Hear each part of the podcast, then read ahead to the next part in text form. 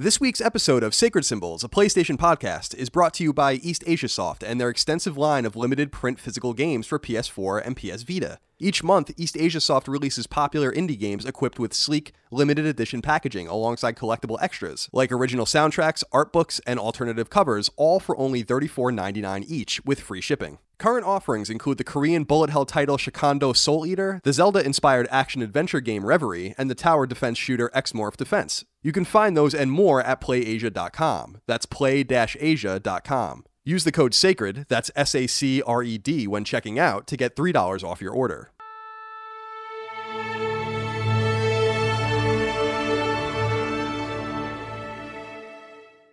Why, hello there. To receive each episode of Sacred Symbols three days earlier than the public, totally ad free.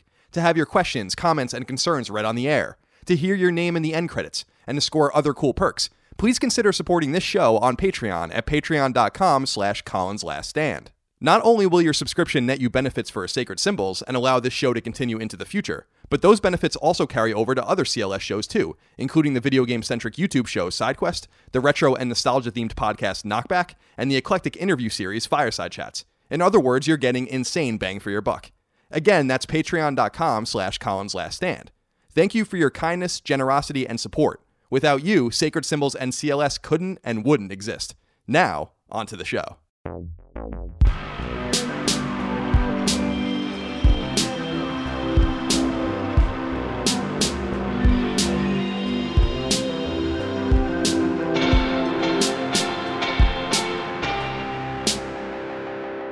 Greetings and salutations. Welcome back to Sacred Symbols, a PlayStation podcast, episode three. My name is Colin Moriarty. I'm joined, as always, by the beautiful and the luxurious Chris Ray Gun. Oh, how's it going, everybody? I'm beautiful. I'm You luxurious. are, and you I are feel luxurious. good about that. Oh my God, you're so I'm so smitten with you. Um, Chris, how was your weekend? It's Monday. We're recording as we always do on Mondays. How is everything going this past weekend? Pretty good. Got a lot of work done. Still, still at the gym. Still doing that. Yeah, you said you were going to the gym pretty much close to every day. Yeah. Now I'm starting on like uh, every every weekday, You pretty do, much. You doing deadlifts? Uh, not quite. not yet. I think I think I've got to graduate to that. I think. You're you you're already so skinny. I know we like Yeah. I, I know we talked about this last week, but I'm just I'm just gonna harp on it because it's not it's not really fair. You don't have to work out to, to remain Well, to remain yeah. svelte. Well, I'm a bit of like a, a skeleton, which is kind of the problem. I would kind of want to like a, just like a little bit. I don't want to be like Arnold, Yeah, you know? yeah. but I don't want to be like a like a Draugr. Yeah. Okay. Good. Well, it's a great reference. I, I, you know, to me, I, I was skinny until I until I wasn't anymore. And uh, yesterday, I went to an Italian restaurant with Aaron Scopa, which I think is in like Venice or Marina del Rey. It's like a really great Italian restaurant. A little expensive, but very good. And I ate so much that I thought I was gonna throw up all Italian. Italian will will get you. Yeah.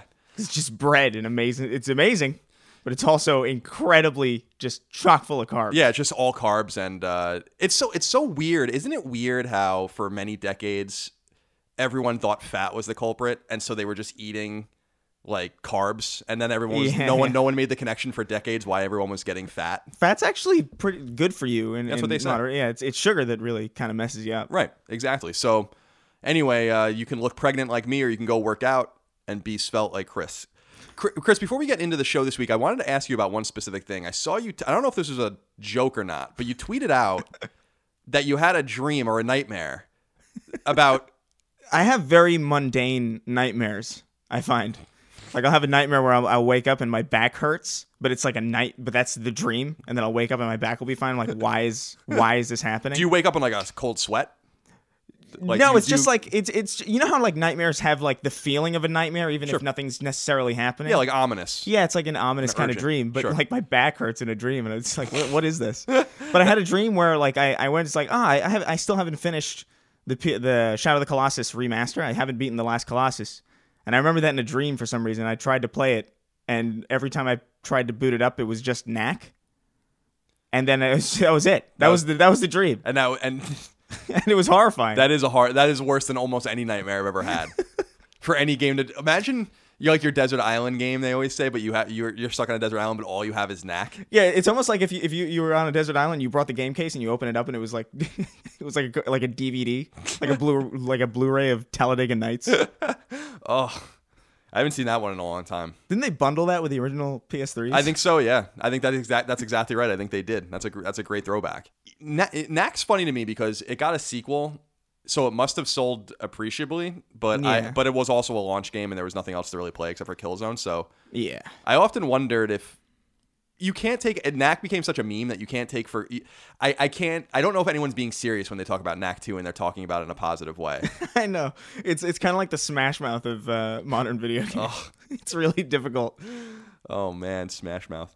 All right, there's a few things I want to get into before we get into the news. This is going to be an interesting episode, Chris, because we have just a little bit of news, but we have a lot of reader questions. So I think we're gonna we're gonna backload with reader questions, and and I don't know why I keep calling them readers. They're listeners or viewers. It, it, it works. if you're looking at the static image on YouTube that I put up in the video, everyone's mad because if you listen to it on YouTube, it's just the static image, and, and they want us to record this video, but I just don't have I don't have it in me. It's it's a lot more work than it and than it looks like. I think like video like I had the same thing. I started like a a, a, a bit kind of like an occasional podcast. It was more just like if, if whenever I had people over, I would like record one. Uh, is that is that Snark Tank? Yeah, that's a great name. Yeah, I love it. That's why, that's why I did. It. I was like, I need to do something with his name. So it's just this really. There's only one episode right now, and it's probably gonna be pretty sparse. But uh, yeah, everybody was like, "Why is it? Why is it just like a waveform?" And I'm like, "It's it's not easy to record a podcast." it does fill me with a little bit of fury. I won't say like a lot of fury, but a little bit. Like it boils up in me where people like insinuate that I'm lazy. Like there's a lot of things No, you can. Colin's not lazy. he works constantly. there's a lot out. Like people say a lot of things about me, and I can accept that that people have their criticisms. But when people insinuate that it's not that hard, or why don't you just do more, or why are you taking the easy way out, or whatever, I'm like, you have no idea what you're talking about. You have no idea what you're talking about. So we're doing we're doing the very best we can. So I bring this up only to say that if you would prefer, I just put it on YouTube as a static image because some people just prefer YouTube or YouTube Red and they just put it on in the background. Yeah, yeah. So it's a courtesy for you guys. So I know that you guys want video of this, and I wouldn't say we would never do it, but I have no plans of doing that anytime soon. And you know, I do four shows a week, so just please, God, God help. It's me. also really convenient because we can look like total shit. Yeah, I, look like, I haven't cut my hair in like two months. Look at me, like a fucking moron. All right, a few notes, Chris, Sure, we got stuff wrong. I see. for us. I, I'm, we're, I'm always getting things wrong. Well, the first thing is we were talking about Red Dead Redemption last week, the first one, and we were we were wondering about options to play it. And some some people told us, and I just wanted to put it out there that it is available on Xbox One via backwards compatibility with Xbox 360, and also on PlayStation Now. So there are, I guess, Oh, current gen well, yeah. options for you if you want to go down that road. I think the Xbox One way would be way easier than using now. Yeah, probably. Um, but it's it's it is still ultimately just like kind of like a backwards combat. Like it, I would like some kind of, you know, uh, quote unquote remaster where it's not really remastered, Sure. just kind of upresed and and all that. Yeah, maybe absolutely. maybe running at sixty. Absolutely. Yeah, I, I, I assume you know we, we went we went a little too, or I went a little too tinfoil hat with it, where I was suggesting that maybe the the Mass Effect effect, the Mass Effect effect on Andromeda with the trilogy being re-released. We were talking about maybe Red Dead would look bad in comparison to Red Dead Two, but it just seems like they have other solutions. It's a similar thing about how they released the PlayStation 2 classics of the Grand Theft Auto games on PS4 kind of quietly. yeah. yeah. So there's there's options there. So I wanted people to know that that we, we did catch that. We I was talking a little bit about why Fallout has this dissonance between the 50s, like the 50s aesthetic and then the technology in it, but it takes place in the future. Someone wrote in and said that in the Fallout universe, this is all explained because the microprocessor was never invented in that universe.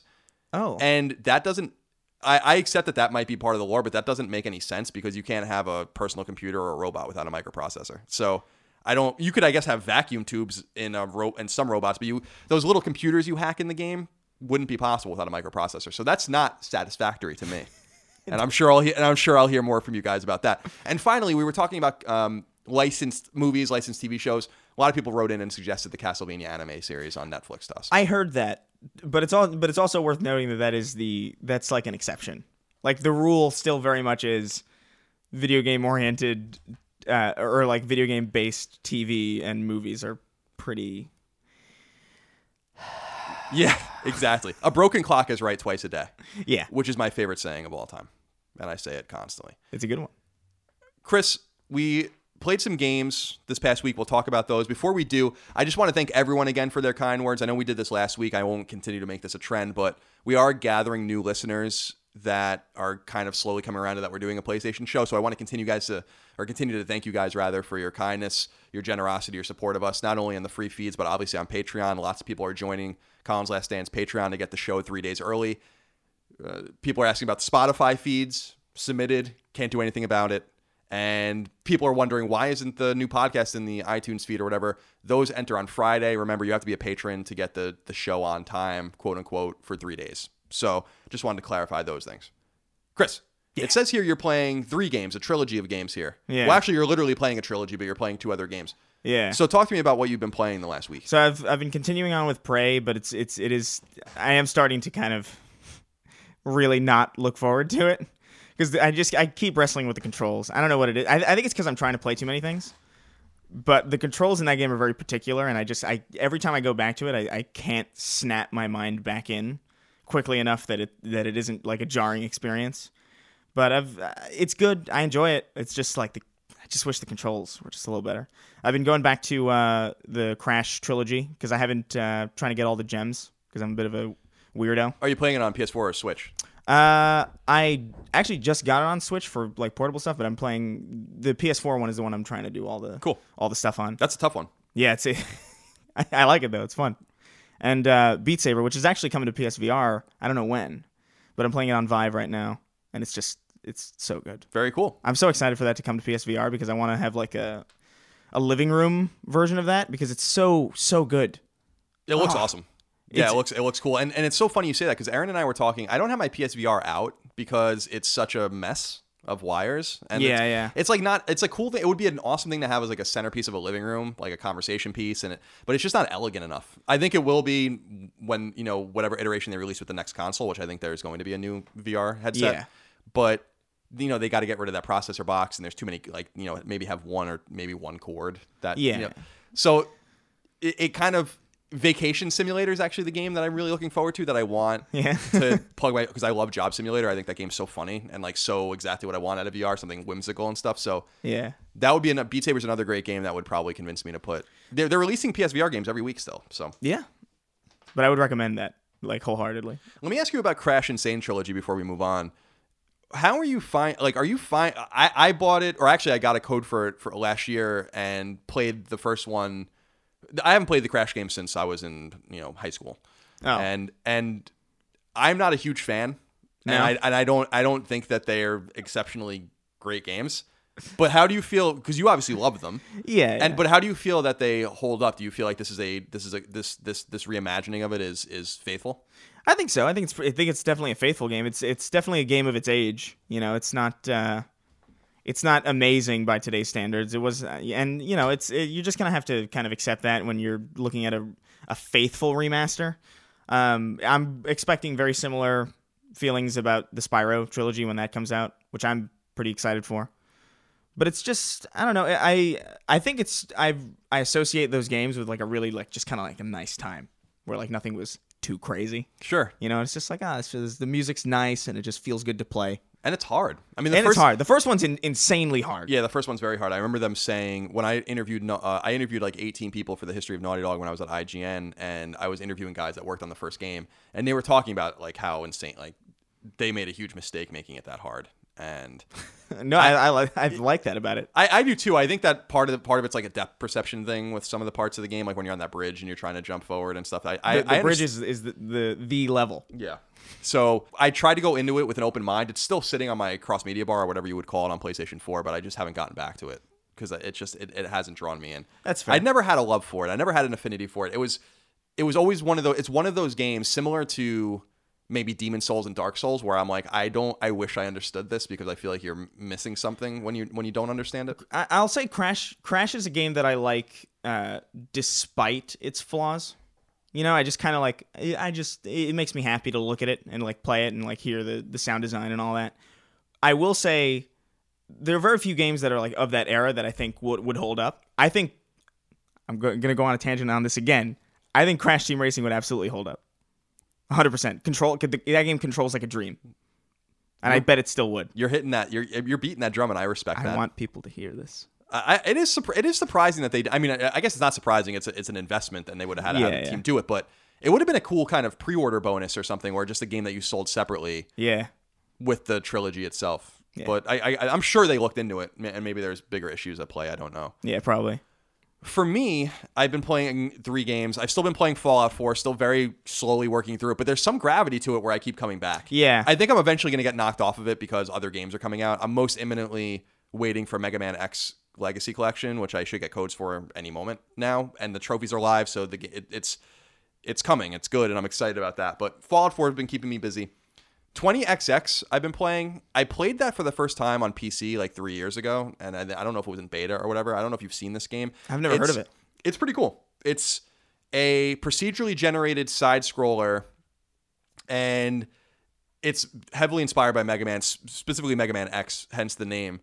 But you're basically trying to go through like a series of procedurally generated stages that throw bosses at you in different orders and stuff and try to do it quickly and try to survive like one hit like one death and then Right. you're over and then you go back to the beginning. So similar in a lot of ways to other roguelikes and stuff, but it's it's got that Mega Man hook. It feels really good, but I find it, it it's not it's surprisingly not it's not what I look for in a Mega Man game. I'm not looking for like to beat a high score or to beat a time. I like playing them fast and fluidly, but it's not quite it so it scratches that gameplay itch for me, but it doesn't scratch like the reason that I play Mega Man. So I'm not Right. like as drawn into it as I thought I would be. But I mm-hmm. know a lot of people were recommending it to me and and I wanted to give that a shout out. And finally, and I, I went to my phone here because I wanted to get the guy's name. A guy named Barry M. Johnson is a Patreon supporter of Colin's Last Stand and sent me randomly on like Friday, I think, a code for a game he made. The game is called Perils of Baking, and which is an amazing name. When I saw when I saw when I saw the name, I was like, "What the hell is this?"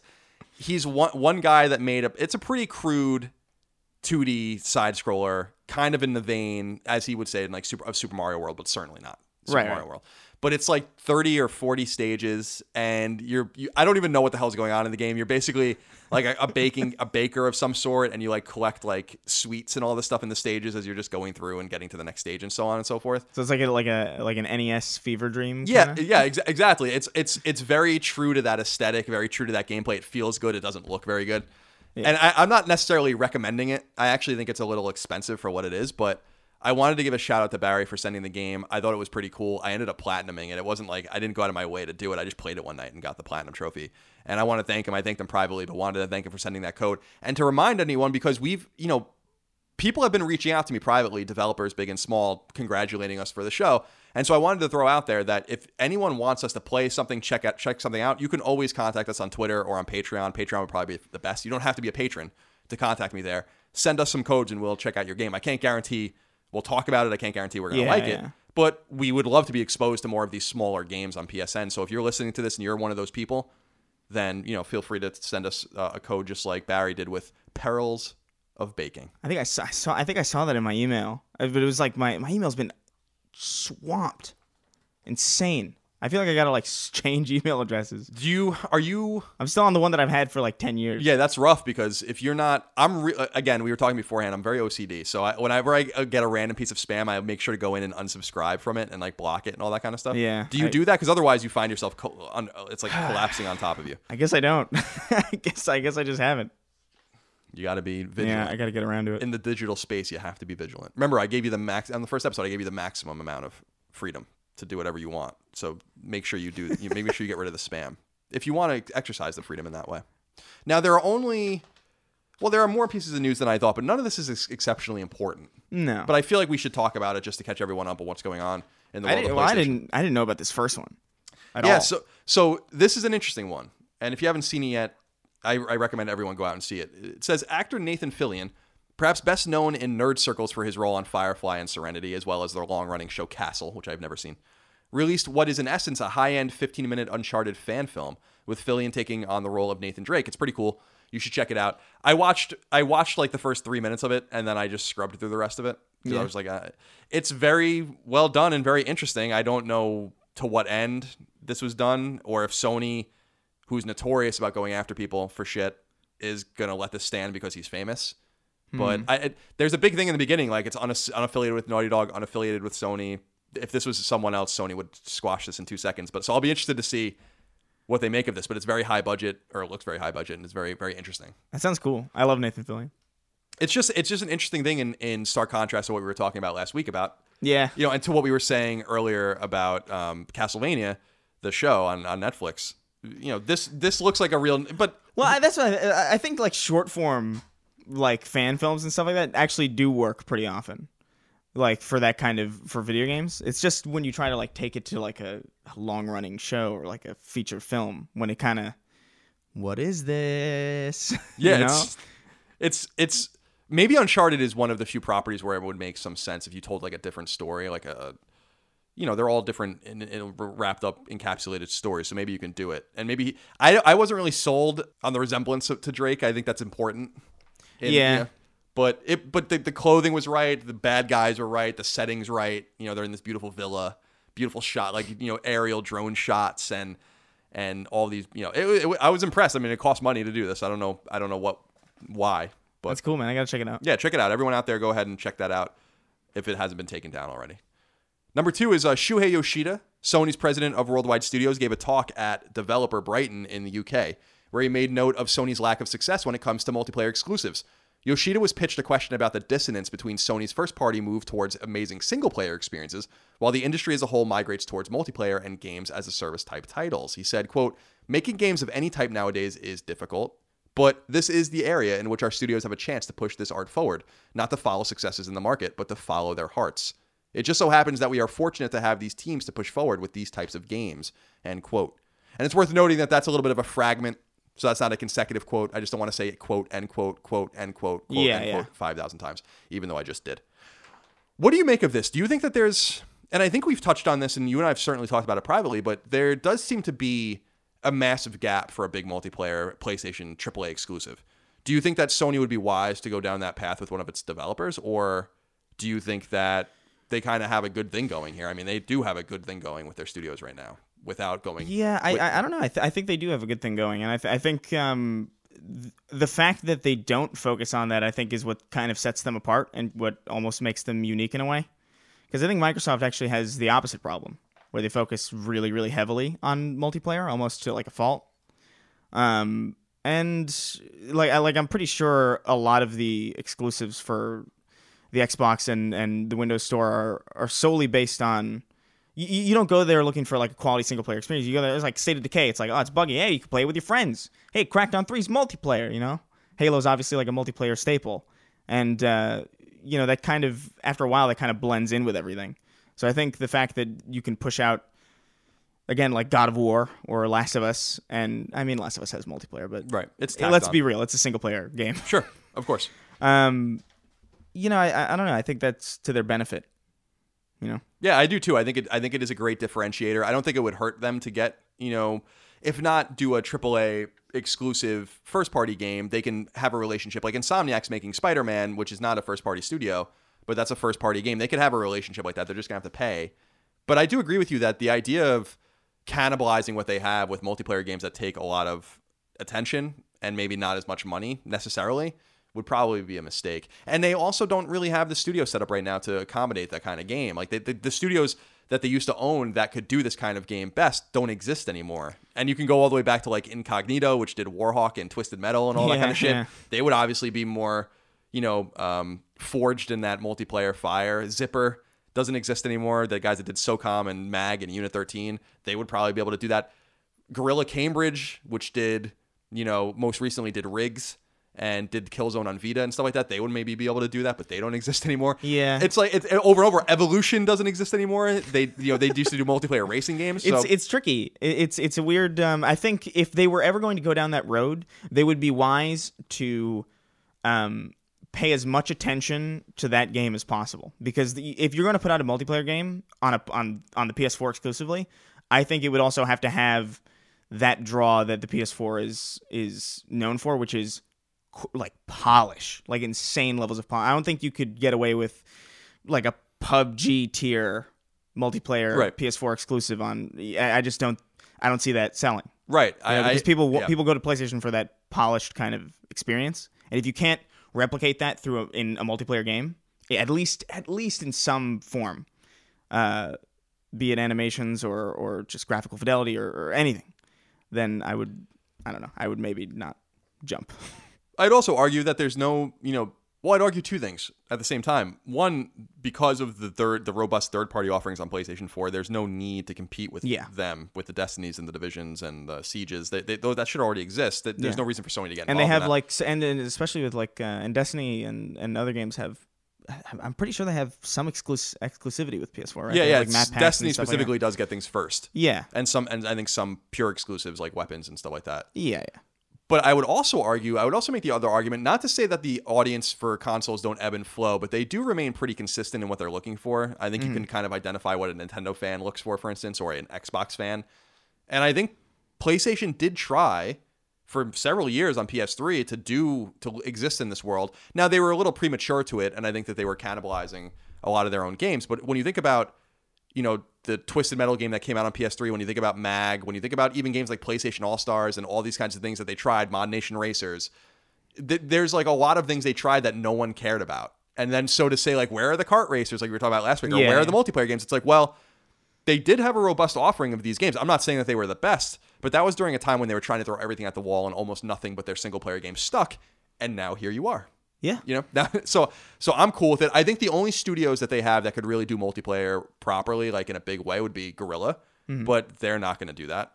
You know, they're obviously doing Horizon and Polyphony with Gran Turismo, but I think that they would be wiser to make Gran Turismo into a platform, yeah like a game as a, yeah. Why release these new? yeah I uh, Forza does it with multiple studios, but I, I, think that the bottom's going to fall out there. And if you just make a robust, like a PS5 Gran Turismo game that's free, and then you go in and you can just buy whatever you want, little bits at a time for 10 years, that'd be pretty cool. I think. I think so yeah I think risk. especially with that kind of game I think you know when there's not like a heavy focus on story or or any kind of you know Right. there's no lore to Gran Turismo Yeah, the no- you can't really build off of it so no- you might as well build off of it as like a service No Gran Turismo lore, indeed. There probably is. We're probably going to get someone's going Right. to message us the fan fiction for how this Honda Civic fucked this this Nissan Altima. Number three. As of the recording of this podcast, Sony's corporate stock is at the highest point it has been in more than a decade, with a total market value of some $65 billion, making it the most valuable Japanese electronics maker for the first time since 2003. Sony's success is attributed to entertainment like movies and TV, music, and yes, indeed, video games.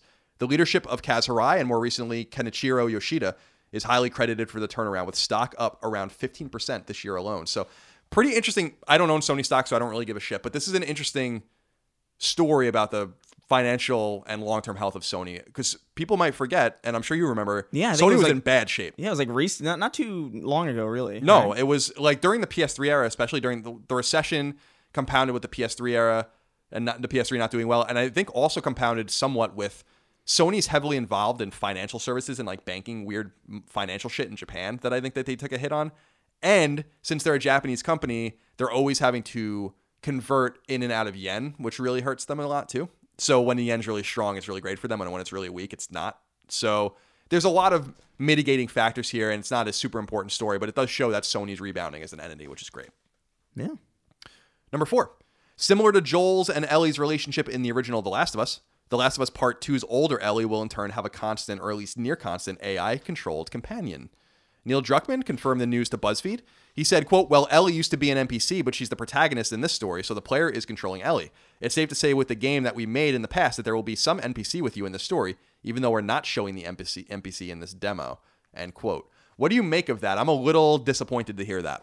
you think so Yeah, really personally. I think it opens up the idea of maybe more seamless co-op gameplay in the game, but Huh.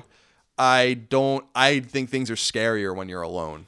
Yeah, no, I, I I do agree with that. But at the same time, it's like a, a big draw for The Last of Us was that kind of NPC relationship.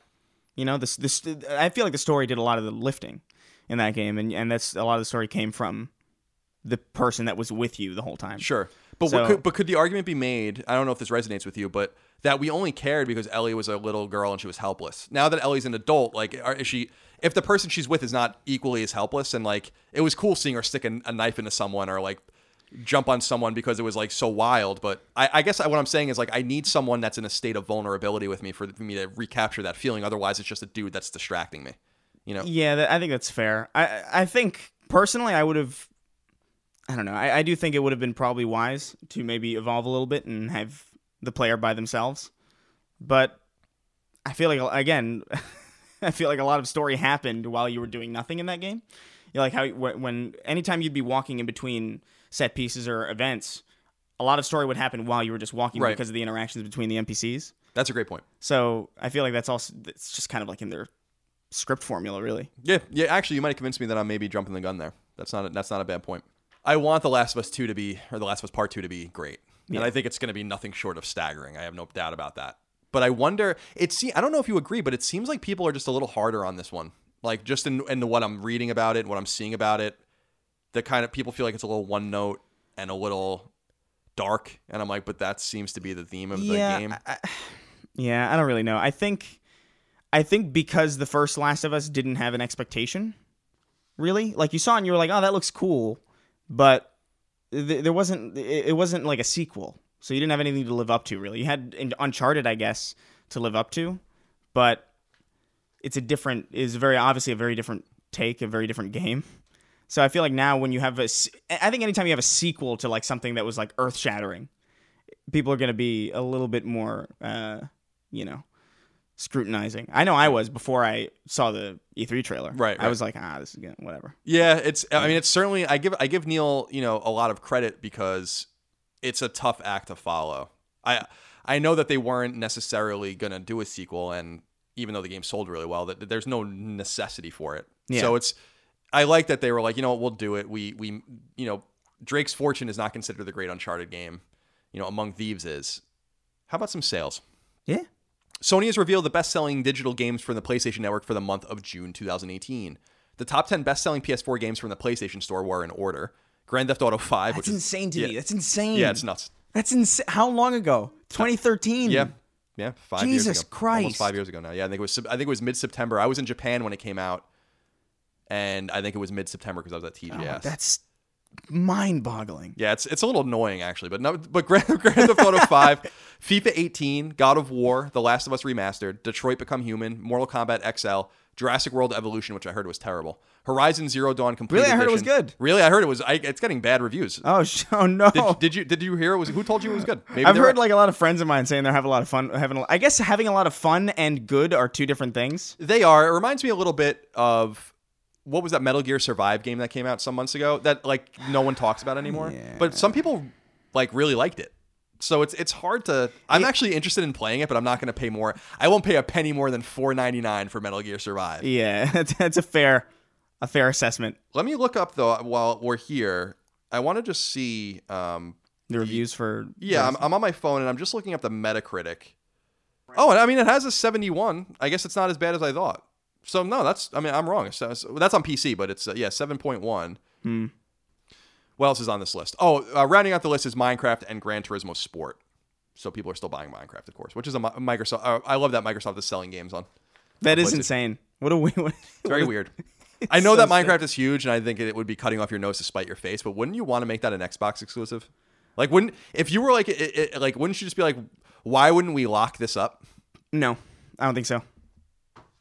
No, because then because then you would have to like take it off of platforms that are, already have it, True. which would be a nightmare. Yeah, that would suck. Or you could just not update them anymore. It's still I it would st- I think that'd be like a firestorm of bad PR. You're making a lot of great points today, though, that are convincing me that I'm wrong about everything I feel.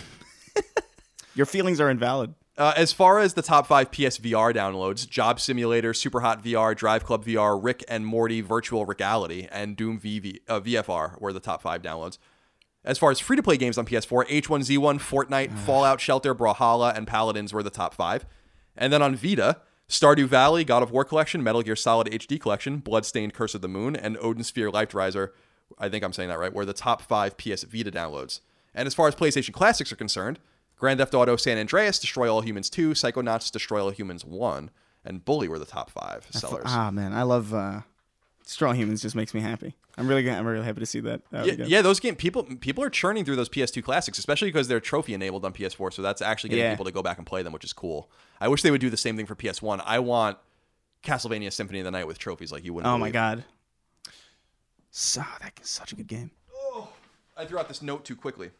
I don't know why I did that. There we go. Uh, next piece of news Bethesda Game Studios director Todd Howard had some powerful advice for anyone wondering why Bethesda keeps re releasing Skyrim. Lots of folks are playing it. In a conversation with Geoff Keighley at Barcelona, Spain's Game Lab, Howard said, quote, even now, the amount of people who play Skyrim seven years later, millions of people every month are playing that game. That's why we keep releasing it. If you want us to stop releasing it, stop buying it. End quote. I mean, It's valid. Couldn't, couldn't put it any more I perfectly can't, I than can't that. fault him for that, honestly. But it does bring up, Chris, for me, what we were talking about with Fallout 3 and New Vegas, particularly Fallout 3 because they made it. They they could give that game the same treatment. Skyrim's on the same engine running on the same console. So they do give Skyrim like a special amount of love that they don't give the other game they made on the platform. And I found that weird. I think because uh, like Fallout Three was, I think it was big f- in in the culture, like in the in the video game sphere. I think, but like people, I, I feel like Skyrim in 2011 was like Fortnite today. Like you would just hear about it, like walking to this, walking to like a, a, a convenience store, Right. like just like on a train or something. You know, it was just like ubiquitous that game, and I think that's part part of the reason. You know, I, I'm sure Fallout 3 is like insanely popular and a lot of people are playing it, but I'm I'm I have no doubt that Skyrim is like dwarfed that, especially because of like the modding capabilities on PC and all that. The game was like infinitely moddable. Yeah, it's cool. yeah, people are doing wild shit in in it too. I I do like his candor though of just being like, just stop buying. Like they He's he's literally telling you to stop buying his game. Yeah, his like just game. don't, just don't. I'm sure they're they're sick of you know they want to move on to what's next too. Yeah. Although external studios are obviously porting it to all these things like like uh, Switch. But yeah, I loved that quote. It was Yeah. very candid. I like Todd Howard because he's one of the only people that says anything. Yeah, I always feel weird because I'm like, ah, I, I like that guy. But everybody's like, you should. You, why you like Todd Howard? Like, I don't know. Yeah, why wouldn't you? What, just what- seems people have- likable. people have a problem with Todd Howard. People have a problem with everybody. That's true. That's true. Today I was I tweeted out because it's we're recording this on Amazon Prime Day, and I made the mistake of clicking on the Prime Day hashtag, and it's just incredible meltdowns. What's going on? What do you mean? What's going on? people it's just like well there's a group of people that don't want that hate amazon and then there's a group of people that hate amazon because they don't treat their employees well and then there's a group of people that hate amazon because the site's down and then there are a group of people that hate amazon because th- they're not selling cool stuff on prime day and it's just like the outrage over everybody and everything Yeah, I just, I, it's actually, I, I said on twitter i'm a pretty dour person and i can't even feign that level of outrage about this much shit like Yeah, it's not no, even it's it's not possible it's impossible insane. It's just it's just like an everlasting chasm of pessimism. It's it, like I'm I, I I gravitate towards pessimism and I understand that natively. Yeah. I really do. I get it. But I just there are people on Twitter and on, on social media that are just so miserable. Go I read some of these people's feeds that I don't even follow once in a while. I just see them and I just it's just so many and I'm not even talking about just video games. There's so many complaints. Yeah, no, I, I have a lot of I have down. a lot of people that I know in real life that I love in real life, but I just can't. I can't. I can't deal with the tweets. I just can't. It's like a separate. It's like a. It's like it's like they took like a part of their personality that like is is upset with everything and just like put gave it a life on this platform. It's it's bizarre, right? I used to be so much worse on Twitter like no, me five too. years ago. I made a pact with myself. It's just like I'm just I'm just gonna like try and keep it light. Yeah, you you don't. I like that you don't tweet very often, which is which is great because then when you say something, it first of all I see it because it rises on the algorithm, but also it's like it's more powerful that way. you know? Yeah, I think so too. And then your girlfriend Lacey actually tweeted out something interesting the other day too, where she was like kind of quoting people asking her like, "Are you dead?" And people just assume that because she's not on Twitter. Yeah. It's like this is this is this your like vital sign now for the world? If you don't tweet out for two I do weeks, have you're that dead. anxiety. I do have that anxiety. I'm like, uh, oh man, I haven't posted today because you because you have this thing. It's like, am I still alive Right? in these people's consciousnesses? it's like the Matrix. Ugh. This is a brief piece of news, but one I'm very excited about, and this just confirms what we already knew. But Ubisoft has confirmed what we already knew: the Division Two, like the original division, right? The original division, excuse me, can be played entirely alone from beginning to end, and everything in between. Hallelujah! That's good. Can't wait. Really excited about that. This next story is a weird one. Did you see anything about this? This is a weird ass story. All right, let's tell the let's tell the audience before we dissect. Yeah. When Aliens Colonial Marines was released in 2013, it was widely panned as being a mediocre at best game, though many people thought it was outright bad. The reason for that, at least in part, was because of the game's weak enemy AI, which apparently might have something to do with a single spelling error in the game's code that had gone unnoticed until a few days ago. We're talking about five years this has been out. Insane. A modder parsing through the game's PC code noticed a .ini file that misspelled the word tether, throwing in an unneeded A. When the error was fixed, the game's AI started behaving differently, more logically and aggressively. While this doesn't make the game good or even decent, it does improve the AI, at least marginally, according to tests conducted by Kotaku, and others have confirmed this. How such an error slipped through for so long and went unupdated is anyone's guess, though you'll obviously not be able to mess with the INI file on the console game. That'll be up to Gearbox Software and its development partners to fix, if they ever will. The PC iteration of the game has gone un- unupdated in any official capacity in five years to the month. The last patch was launched on July of 2013. Uh, What do you make of this? This is unbelievable because it's impressive. it's cr- it's a- like Gearbox has this reputation beginning with this game Mm-hmm. of not being very good yeah. and I don't understand how, because it's not about the spelling error. It's that no one that worked on the game looked at it and was like, the AI is not acting properly. There has to be a problem because the AI, and then no one ran some sort of test on the code and like nothing popped up. And, and it took a modder five years later to be like, this is misspelled in the code and this is why the AI doesn't act right. That's It's- fucking weird. It, it's insane, honestly. Baff. It, it blows my. That, that I have a. I don't know. I, I t- I have a weird relationship with Gearbox because of that game. Because that game looked so cool in the uh, in the marketing material and the stuff that they showed. I was just so so sad that game goes. So depressing. I will say that I was at New York Comic Con, I want to say in 2012, and they were showing it for the first time at like some off site thing that I went to, and I didn't write anything about it because I just didn't care. But the game they showed, they had the actors in and everything, and like it was cool. They had a little round Yeah. table, and the game looked great. Yeah. And I'm not, I like Alien. I'm not like a huge fan. No, I'm not a huge fan either. I like just the thought lore. it, I just thought the game looked really really cool. Yeah, I agree, and and I, I I know that Gearbox didn't make this alone, and that they they kind of uh, you know sourced it out, and Sega Yeah, was involved in this, and a lot of the rumors are that you know I, who knows if it's substantiated or not that they kind of like took the money from Sega and then kind of like used some of it maybe for Battleborn while they shipped this off to what was that what was that studio's name I can't even remember it Oh, I'll remember know. it as we It's, as we so record. long ago at this point. But I, it's just, it really is an impressive, and I would even dare say depressing thing that no, it's not that the, it's not that there was a mistake in the code. It's that no one looked at the game and said like, there's something wrong with the game. I think there was a lot wrong with the game, and they were like, "We just got to get this out."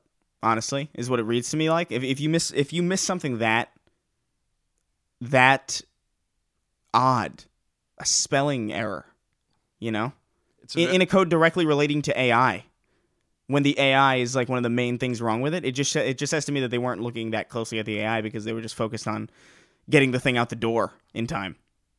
it's yeah, you're absolutely, you're, it's just weird. It is.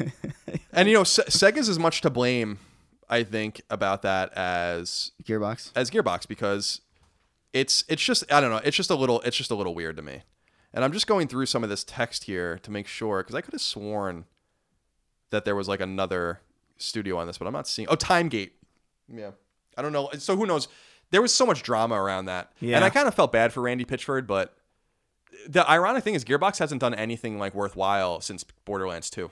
And Yeah. it's been a long time, Well, they say they're working on Borderlands 3 now. which right? they should have been working on immediately. Yeah, I, I don't know. I'm I'm totally dry on that. By the way, I don't think I care. Yeah, I don't either. I, I I go back once in a while and play Borderlands 2 because never Yeah. beat it, and it's a great game. Yeah. Like it's there's something about it. It was even great on Vita. It wasn't it wasn't uh like the enemies disappeared when you killed them because the RAM couldn't take it, and there was no like blood effects and stuff. But it was, and I think they even scaled down the enemy numbers and stuff. But it was like it was like it really I I've, I know people that worked on it, and it's actually a really impressive thing that they got it running on Vita at all. Yeah, no, it's a good game, honestly. Yeah, but, like, I just it's been yeah. so long at this point. I agree.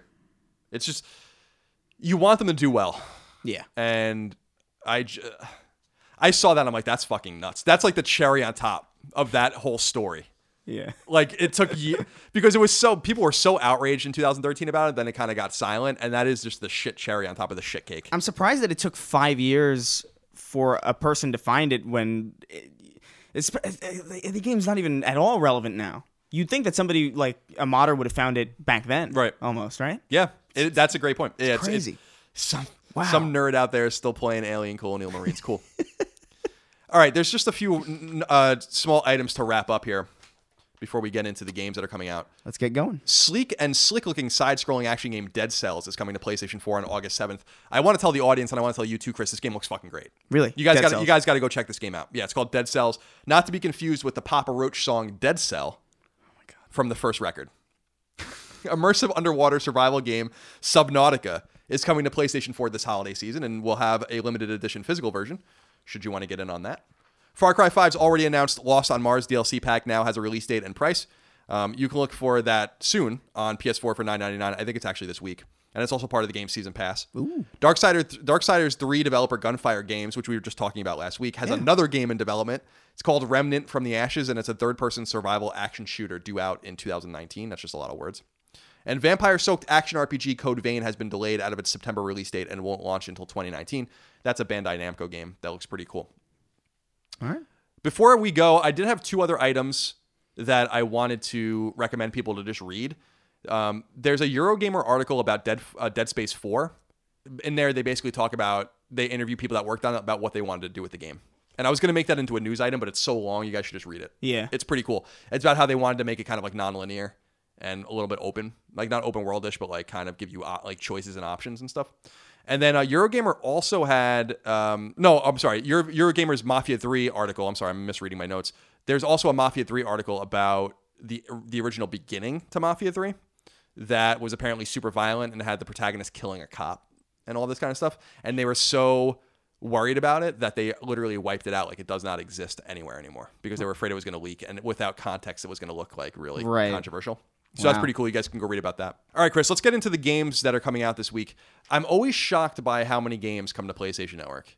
You guys out there will play almost none of these. But let's but let's read about Yeah, them. I was looking at the list and I was like, uh, is- really? These are all just things that just came out. That's insane. Yeah, these are things that are coming out this week. My but no, God. there are definitely the PlayStation Network's definitely not turning into the App Store, and definitely not. I'm sure the people that are releasing all these games are thrilled that that they're going to sell 50 copies. Hey, it's it's not as bad as the uh, Switch store. That's true. Yeah, it's it's. Where's the quality control?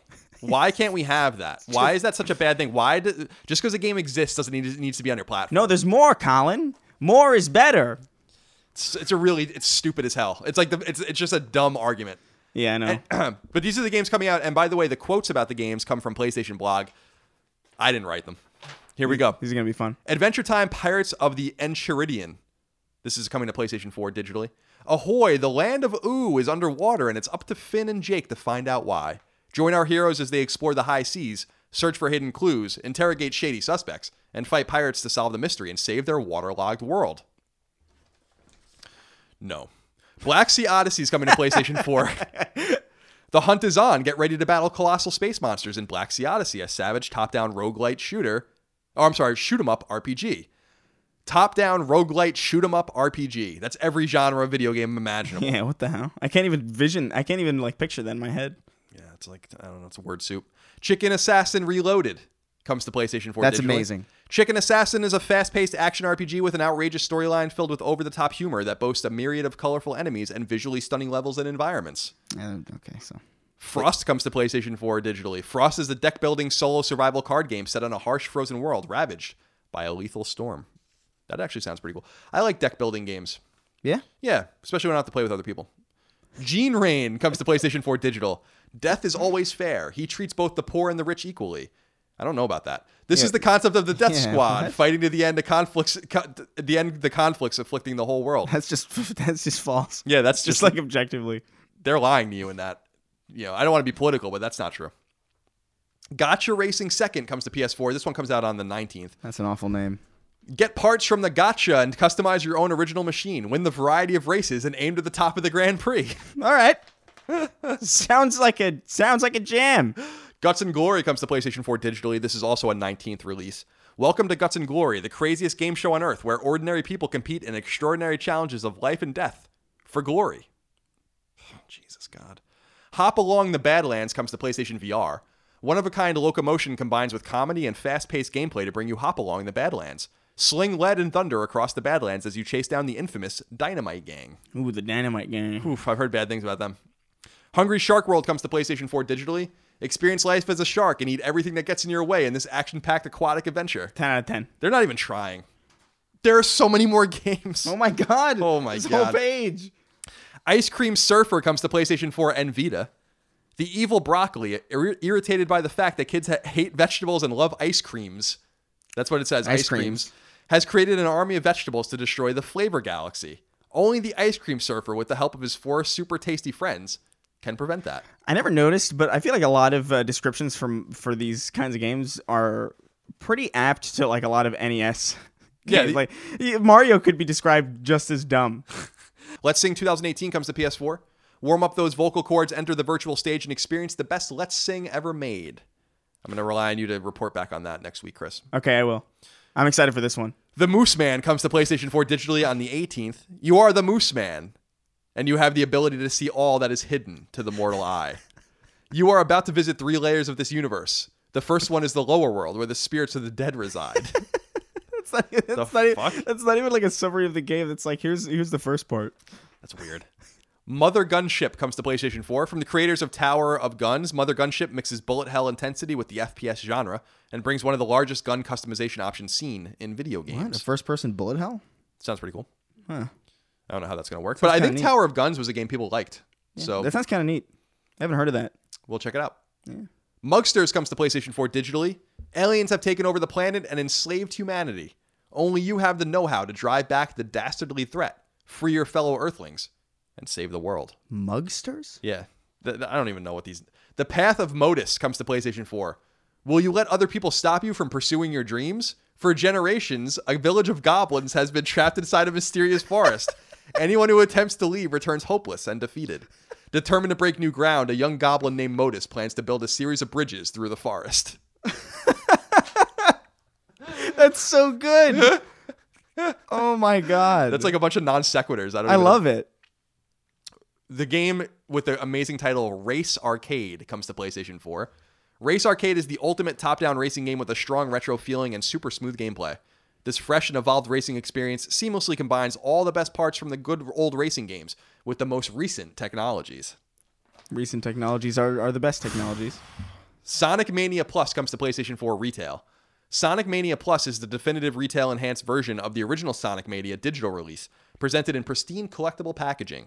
Building off its momentum and critical acclaim as one of the best platform games of 2017, the nostalgic pixel perfect visuals and fresh gameplay will deliver a classic experience to gamers. Did you see the across ad? world. Did you see the ad that they just put out for? Uh, it's it's pretty good. It's I, pretty I good go ad. out of my way to avoid anything Sonic related. That's fair. Yeah. And I don't I don't judge you for doing that. It's a good ad.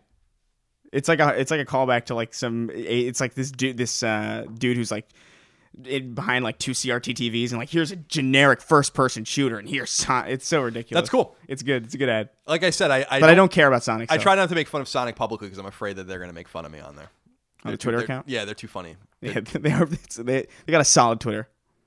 Space Jacked comes to Vita. Build, shoot, survive. Can you, space technician Ace Dave Poprovsky, spa- defend your spaceship against a relentless horde of aliens? All right. Inspired by an arcade classic, Super Destruct Not DX. That's a terrible name. I don't know. I think it's Super Destronaut. Oh, sorry. Okay, so let's start again. Super Destronaut DX. I'm sorry. You're right. I can't read. Comes to PS4 and Vita. Inspired by an arcade classic, Super Destronaut DX is retro space shooter that pits you against an enemy more dreaded than a UFO. A scoreboard. Ooh. God, there's more. Super Dungeon Tactics coming to PS4 digitally. Super Dungeon Tactics is a classic turn based game featuring exciting new gameplay mechanics. Along with traditional RPG characters making you feel right at home, the dynamic gameplay will keep you on your toes. Tempest 4000 comes to PS4 retail. Tempest 4000 is a visually stunning, action packed tube shooter based on the classic hit game Tempest. And finally, finally, Oh, Touhou Genso Wa- Wanderer Reloaded comes to PS4. Set out on an all new adventure with Reimu, Marisa, Sine, and more of your favorite Touhou characters. I have a lot of favorite Touhou characters. I don't know Colin. what the fuck that means. All right. And are you going to play any of these? I don't know. Probably not. That uh, that bullet hell seems kind of interesting. I like bullet hells, and I, I don't think I've ever seen like a. I can't think of a first person bullet hell. So I might Yeah, maybe check that Might out. look at that. Ice Cream Surfer, I'm going to have to check that out because it's on Vita. And maybe and maybe that Super Destronaut DX game. Moose Man is also pretty enticing. Yeah, I gotta get a code. I refuse to pay for Moose Man, so I gotta get a code for that first. All right, Chris. As I promised, we're let me see. We're like 50 minutes into the show or so.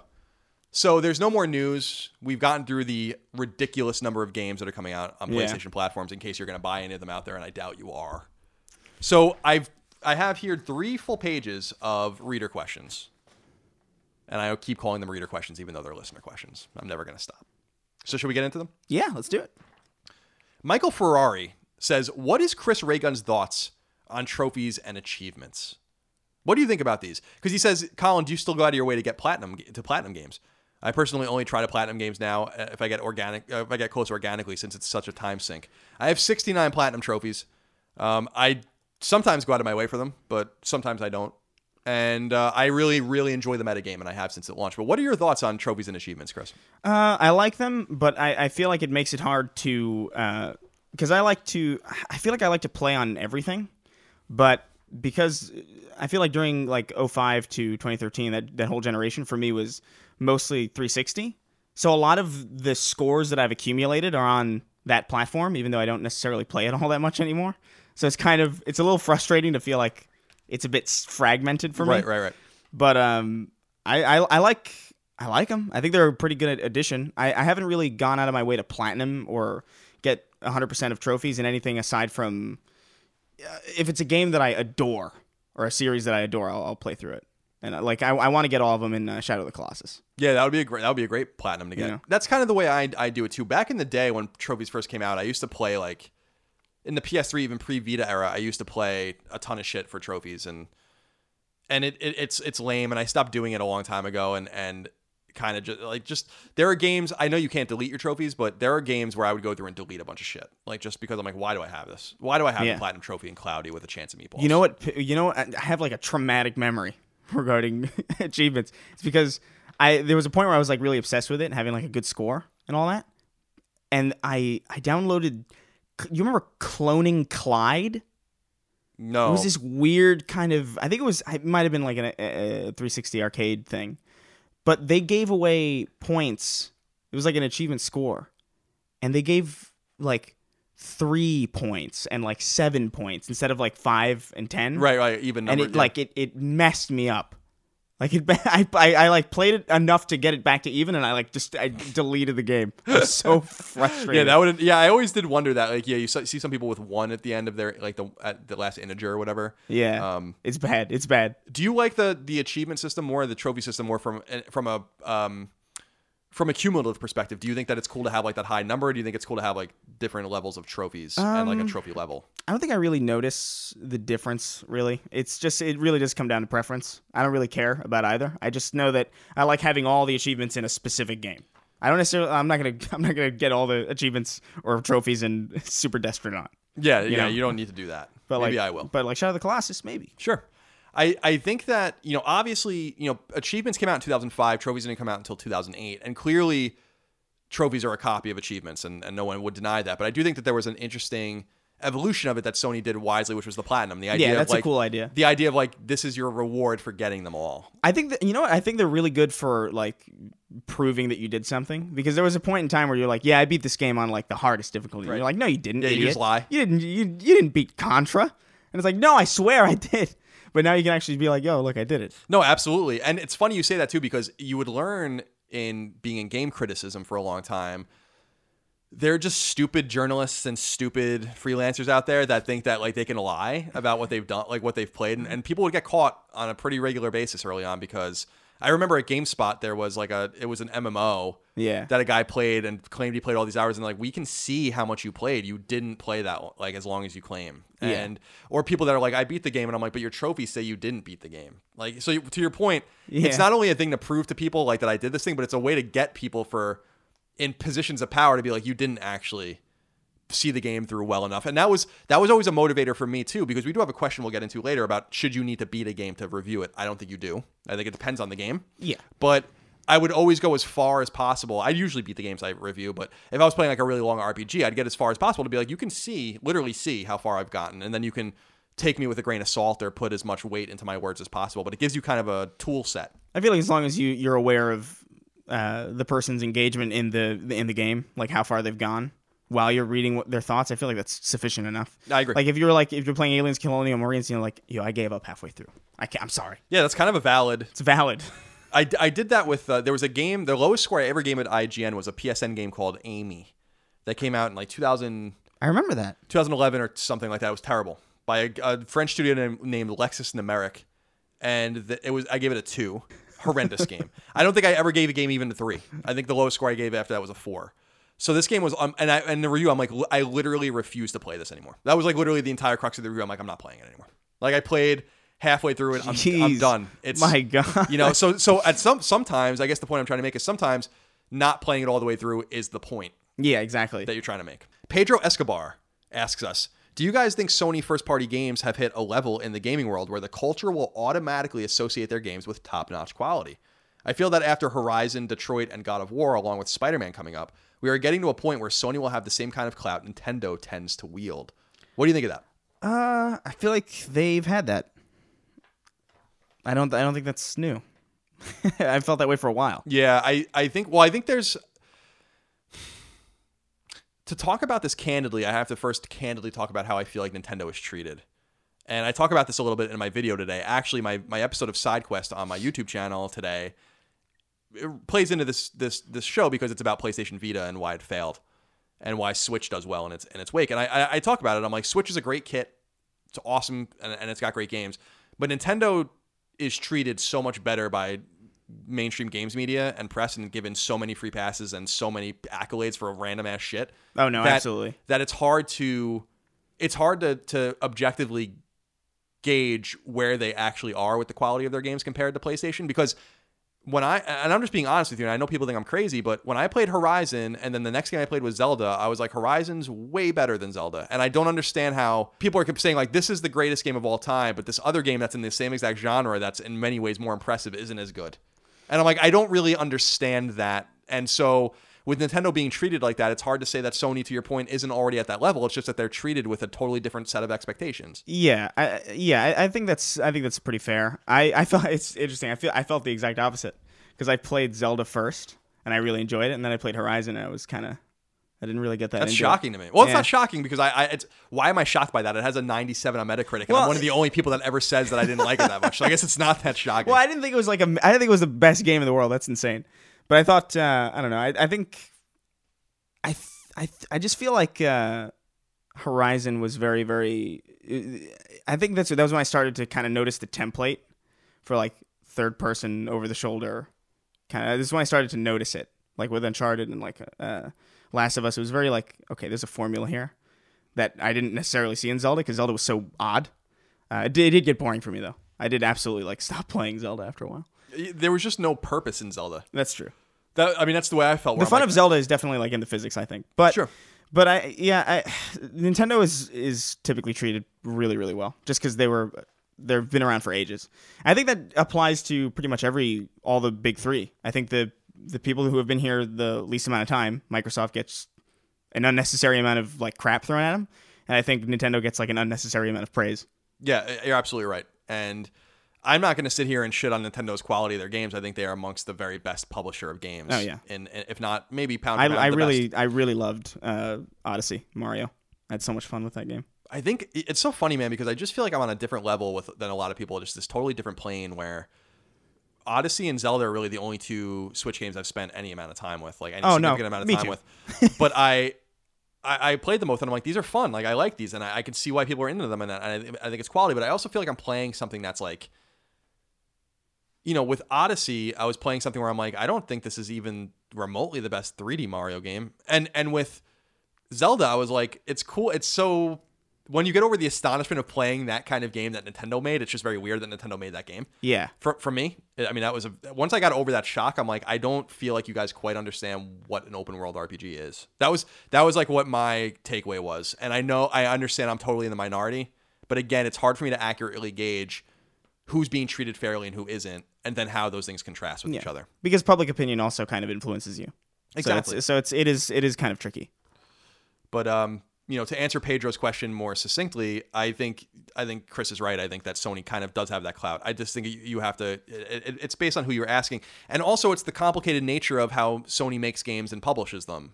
You know, you're talking. He he brings up I think four games here, which is Horizon, Detroit, God of War, and Spider Man. Well, two of those games are not even made by Sony Studios. So now you're getting into this whole thing of like Sony publishing. Do they have the same clout as Sony's internally developed games. And I think there's a whole nother discussion to be had there. Yeah. Right. I think Spider Man is clearly going to be great. And I think Detroit was great too, but are they going to be Last of Us, God of War great? I don't know. And I don't think it really matters. So the and and the end user has no idea Insomniac is not a PlayStation studio. They have no idea. They just know that it's ex- it's exclusive to their to the platform. Yeah. Jeremy says reasons that Sony might be avoiding crossplay. What are the benefits of this? Can you think of any? No, I just think maybe honestly the only benefit I could see is uh, it's just kind of easier not to do something like that. You know, it's it's probably a lot easier not to figure out how to integrate PSN with Xbox Live and and this whatever the hell the Switch's networking is, uh, and and PC and all that than it is to just kind of just let it sit as it was. It's easier to do nothing than to do something that advances the medium Sure. in Uh, that in that yeah. direction. I think you're right there, and I think maybe I'm reading too deep into it, but I think that there's a few things. I think Sony, and I don't know if this is true. These are just guesses. I think Sony might be apprehensive of sharing access and any sort of code base or whatever with another hardware manufacturer. And my assumption is, is that if you're making a game that speaks to everything, you have to have some sort of back end into the PlayStation Network. And are they comfortable? Are they comfortable giving like a publisher the keys to the kingdom when they're all intermingling with each other? But I don't think that that can necessarily be the case because that has to be the case when you're making multiple SKUs of a game. Yeah. So I, I Do you, don't. do you think it has anything to do with the fact that Sony, uh, or PSN more specifically, has been hacked a lot? I feel like a lot more than any other. yeah, yeah. The only successful, platform. the only successful, really truly successful hack of a of a gaming network happened. So Well, I, well, I remember on the on the PS3, the PS PSN was down for like it was oh, like it two was- weeks or it was something. more than that. I think it was It's, like, five or six weeks. Yeah. yeah. I was like, that's never happened to any No, they, anything des- they destroyed it. I'll never forget that as long as I live because, first of all, everybody's shit got stolen, Yeah. and um, I remember Sony giving a press conference in Japan, and they stood up. Uh, it was like Kaz, I think, and some other guys, and they stood up and just bowed yeah. to the press for like a minute because it was like so embar- like it's so embarrassing. And Yeah. they were so contrite, you know. But do you think that has anything to do with it? You It think- might, yeah. I, I think, I mean, ultimately, I think that it's like Occam's razor, like the most logical, you know, the simplest explanation. It's money. Yeah. And I think until they, until the platform holders come to some sort of consensus on how they're going to share money with each other. So I guess the thing is, is like if you have a Fortnite account and you attach it to the Switch, to the Xbox One, and the PlayStation 4, but then you're playing it primarily on Switch and you're buying all your shit there, but then you bring it to Sony, Sony basically has gets no money out of that. And so I, I, I do think that that That's is. I think I that's I haven't- I didn't actually point. think of that at all. I think that's the sticking point. point, and I think they have to have some sort of like profit sharing thing between the Yeah. platforms. And I think it's it's easy for Nintendo and Microsoft to do this because it makes them look good. They're not winning. Yeah. You know, so I, I like I, I think that you have to look. I, I don't think Sony's in the right here. I just think that I I understand why they might be concerned from a monetary standpoint because they might be losing dollars doing that. They have most people playing Fortnite are playing on PC or PlayStation. So like why why would they why would they give a shit? Why would they throw a bone or a tether to one of their competitors? yeah. They, there's no reason for they if they were in their position they might be more interested in doing it, you know. And that's the thing about like being when you're in that position, when you're in the underdog position, you tend to make more consumer friendly choices. Yes, absolutely. Liam Argent says, "Do you believe that Ready at Dawn will develop a sequel to The Order 1886?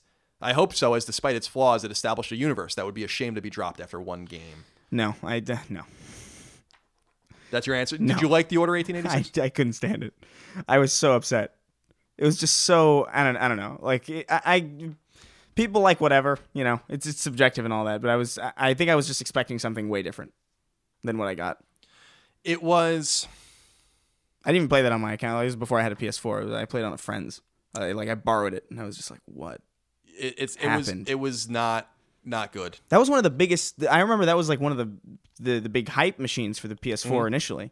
Was the, oh my god, the Order 1886. Yeah, because that opening insane. trailer was awesome with with them getting out of the carriage and stuff. Yeah, it was. It was awesome. so there's a few i think that chris there's a few ways to dissect this ready at dawn actually based here i think in santa monica is a very capable studio and before they did the order 1886 what they were best known for were the god of war games on psp Right. so they had this intimate relationship with sony and were clearly given a, uh, a, a AAA console game, level game that they weren't capable of making and i don't mean that as an insult to their talent level they were literally not built to make this game No, that game was very polished. It looked Yeah. really good. yeah, from a technical level, it was very fine. It just wasn't what I wanted. but I'll say this that I think, and people that have been following me for a long time will know that from the first moment I saw it, I was like, beware. That's how I was with No Man's Sky. Y- Yeah, I mean, I wish more people listen to you. Yeah, me too.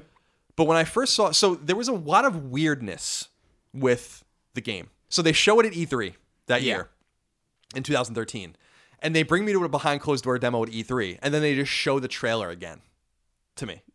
Like Oh. it's just me, and I'm like, what the hell is you know what and they were like we have five minutes of an interview and i had to spend the interview being like is it first person and they're like no it's third person i'm like is, so it's a third person shooter and they're like yeah it's a third person shooter i'm like is it cover based like Gears of War, and Yeah. they're like, yeah, kind of, and stuff. They're like, time's up. So then, fast forward a few months, I'm in Germany for Gamescom, and they have another behind closed door demo, and they invite a bunch of people to it, Uh-huh. and they show Galahad, who I think is his name, is the is the protagonist, running around a white a white room, and they were like, look at the way his cape moves, and look at the beautiful animations. And then they, they they render this thing like a like with flags and shit. And they're like, look at the way the flags move and stuff like that. And I'm like, okay. So then the next year I come to Santa Monica and see the game behind closed doors, and it's the first time the game's running, Uh-huh. and it's running at like five frames a second. Oh no. Like the game is running horribly. And I, I, I remember walking out of there, and there was this guy at another outlet that was like, "What did you think?" I, I, I ran into him in the um, in the hotel lobby, and I'm like, "It looked fucking terrible," you know. And he's like, "Oh, I think it looks great." And I went and read everyone's coverage, and I was like, "What game did you just see?" Because I just saw this game running at a frame, at an inexcusable frame rate Yeah. for a game that's been in development for this long. It's the first time we even ever saw it running. It was literally a corridor that I don't even think is in the game, where he's like hiding behind, he's like in a, a in between two buildings, hiding behind cover and shooting back at some enemies, and it's running like shit. And and I write this thing, this scathing piece about it, and everyone gets mad at me. That's Like, insane. and then the game comes out the next year, and it sucks. And I got hundreds, if not thousands, of people that are like, "You were right about the order." I'm like, "Yeah, I know. I tried to warn you guys. It, w- they forgot to make a game.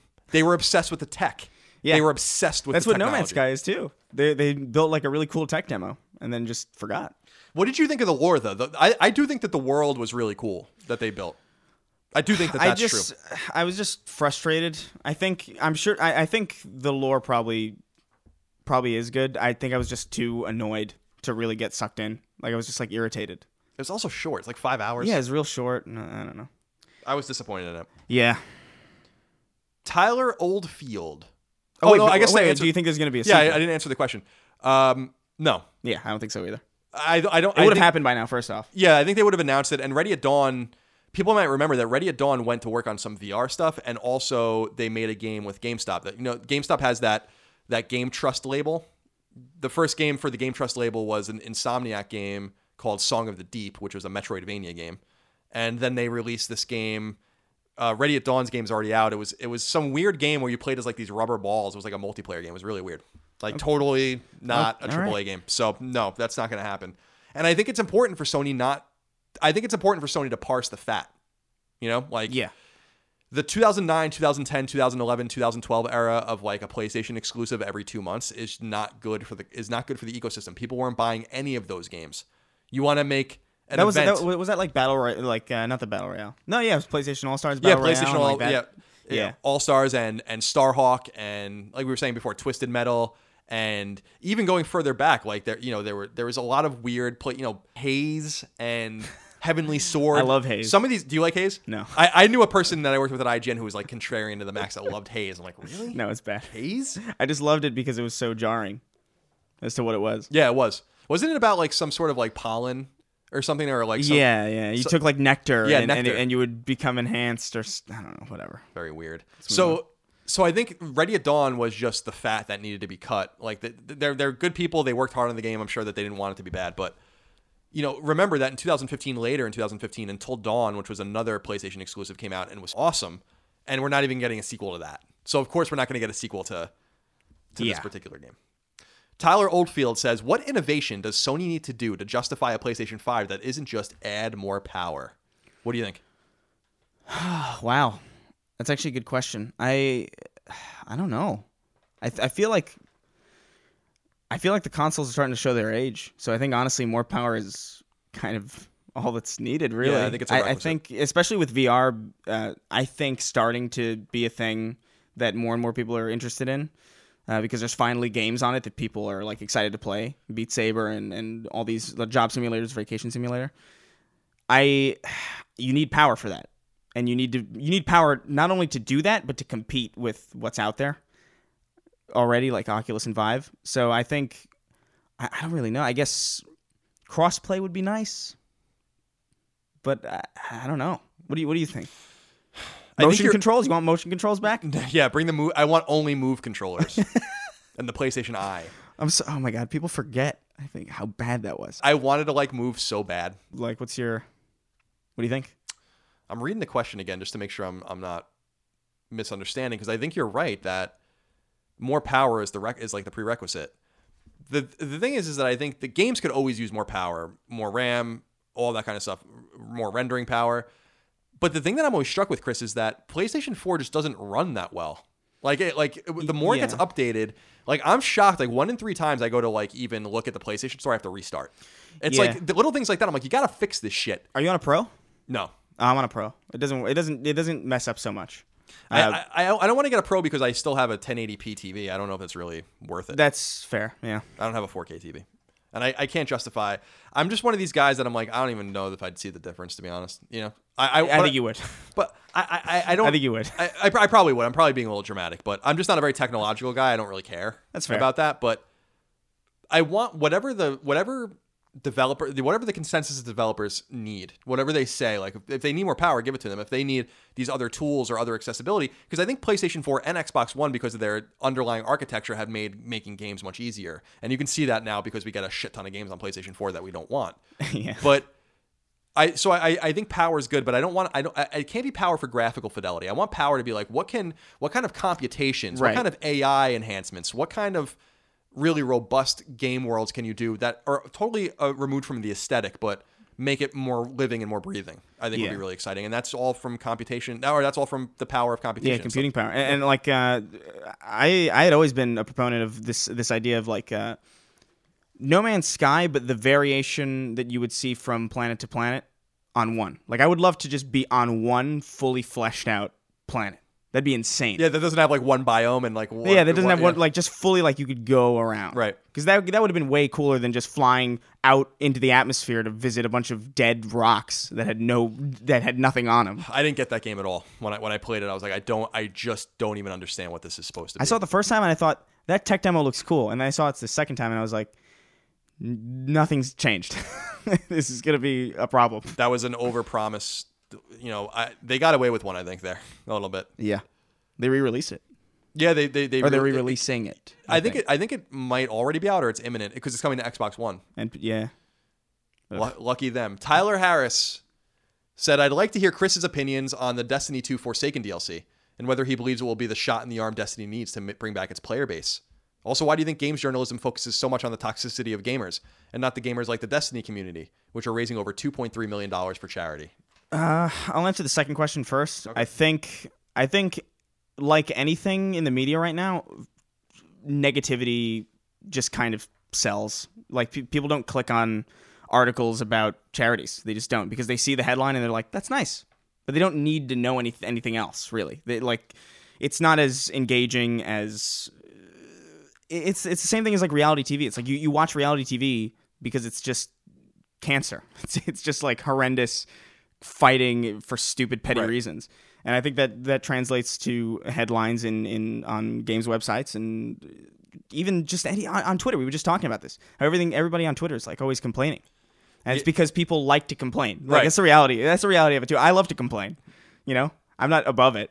But uh, I think that's why you see more reports or stories about, you know, toxic player bases and and you know, and stuff like that. But I think from what I've seen, I'm, I'm actually I was like really big into Destiny because I'm like I've been playing Bungie games like forever since before Halo. I was playing like like Marathon on PC and shit. It was good, and I I feel like this connection to that studio that I just can't justify really, but I think the DLC looks cool. I think they're doing a lot of interesting things with it, but I just don't I just don't have a draw to go back to Destiny. I might play that weird. There's that weird multi like PvP slash PVE mode that they're harping on about that looks genuinely kind of neat and kind of innovative. But outside of that, I just I, I'm so burned out. I'm so burned out on it. Do you think? Let me, let me let me ask you this because you'll have a much better idea of this than I do. I don't play these kinds of games. I play, I try to play Destiny alone. Is uh is Destiny 2 long for this world? Because it's hard it's again it's hard to look at the optics like the visible and vocal optics of it in which people seem to hate it. Yeah. But I don't believe that. Like I don't believe that most of the player base hates it. I just think that they're the vocal minority being the loudest. yeah. but also it clearly doesn't seem to be doing as well as the first one and there's just way more competition now not only with the rise of battle royale games that are grabbing people but you know you're looking at siege which is highly playable you're getting Yeah. the division 2 coming up and other games of, of the like mind do you think that destiny do you think that do you think destiny can be i don't want to use the word salvage sounds so dramatic but can do you think they can salvage this brand or do you think it's pretty much done after this? I I think I think they can because I've seen far worse, far worse. Like six Rainbow Six Siege was a joke when it came out. I remember like people were like memeing on it constantly. They had the classic uh, E3 demo launch version Right. thing. It was just looked. It was clowned on con- constant, uh, constantly, but now it's one of the most loved games on on every platform. You know, people love it. Uh, Destiny 2, I just think is mismanaged. I think they, I still don't think they know what it is or what people like about it, and that's fair because it was a very confused, it was a very odd thing when it came out. Like nobody, I, I can't think of a game I played before that that was like that at all. But I think they just need to focus because they got a good foundation there. The game plays well. It's just there's nothing there to do, and I think Bungie's more than capable of putting out something that is at at the very least fun for a little bit and functional.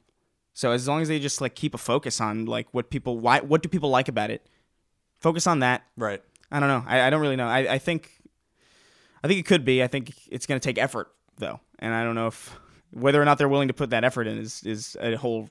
It's a way different discussion. Yeah, I think I with, with Call of Duty, Red Dead Redemption 2, and Battlefield somewhat imminent, and then next year Anthem and Division 2, it's a bad time to be stumbling in this space. Yeah. And no, I agree. I think that I'll be very interested to see, without public facing numbers, which they don't really release, how much of a stickiness and a magnetism this game continues to have when there's just going to be more robust options. You know, I think I, I'm super. Again, we talked about it last week, but the Anthem Division 2 thing is going to be very interesting to me. About yeah, like, yeah. who- the way they've placed those Yeah. release dates. We'll see how that. The all Division. Two is actually a pretty good example because people are like excited about the Division Two, even though like the first one was kind of like, what the hell? Like what? Like a lot. I, I know. I know a lot of people who like stopped playing immediately, and it was kind of kind of a mess, really. I, I, I- I have a very unique and almost useless opinion on the division because having played it by myself and not with anyone else, but I loved it. Like I just I was like, this game's fucking great. Yeah, I loved it. That's I, fair. I played it for almost I played like forty or forty five hours. I think it was like I liked a lot about it. I'll say that. Mark Thornley says, "How do you be a journalist in the game industry?" With the recent issues with CD Projekt Red and Shane Satterfield having issues with taking a voice recording of the Cyberpunk demo, and his defense of that, I don't agree with Shane, as CD Projekt said it was it, it was private and he released the recording anyway. What is the protocol on this? You say that Jason Schreier is one of the few doing the job to a high standard. I know this is a complex question, but interested in your response. Love your content. So, do you know about this story? Uh, I know a little bit about it. I don't know much about it. Let me catch up the the uh, listeners to this a little bit. So, Shane Satterfield, who's a personal friend of mine, is uh, so I'm saying this. I, I, I'm not throwing any casting any aspersions towards Shane. I like Shane. I think he's a great guy, and I know him.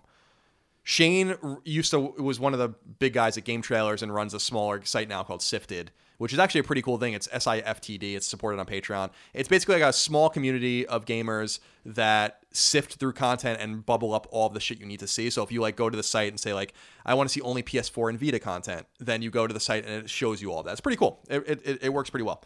Um, he got into some hot water recently because he went to the E3 demo for Cyberpunk. Now, people didn't see any, people saw Cyberpunk behind closed doors, but they did not release the footage. And Shane released an audio recording of the of the the um of the session with CD Projekt and with Warner Brothers, who is the publisher, and got a copyright strike, which is terrible because that dings your account permanently on YouTube Yeah. and they re- withdrew it, but there was all this drama on if he did the right thing or if he didn't do the right thing. Now, I will say that Shane absolutely did the wrong thing.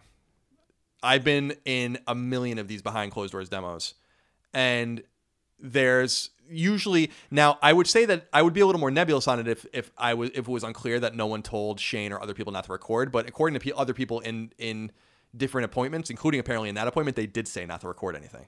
So he recorded it. He didn't sign an NDA, but there's um, what sometimes people call friend DA in the industry, which is like um, the idea of like, well, you're friendly with these guys, or they're being friendly enough to show you something, and there's a gentleman's or a, a ladies' agreement to not show or talk about what you've seen. I know a ton of shit that I would never tell anyone because that's the friend DA. Yeah.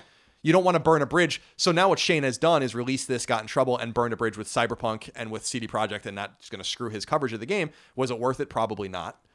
And I don't think he did the right thing because you just don't go into those environments when people are clearly telling you not to record and, and this stuff's clearly not being released and you release it anyway. That's not journalism. Yeah. And it's nothing against Shane. I love Shane, but I think he did the wrong thing. But that's that. Yeah, and it's and it's also just not like uh, it's it's it's it's not a huge whistleblowing thing. You know, Right. it's not really. It's just kind of like you're seeing footage or hearing footage earlier than you might otherwise. Right. You know, it's I don't know. And it's it's interesting though because Mark Thornley asks here, well, what about Jason Schreier? I always talk Jason Schreier up from Kotaku. He's one of the only journalists in the industry that does journalism that's actually good at his job.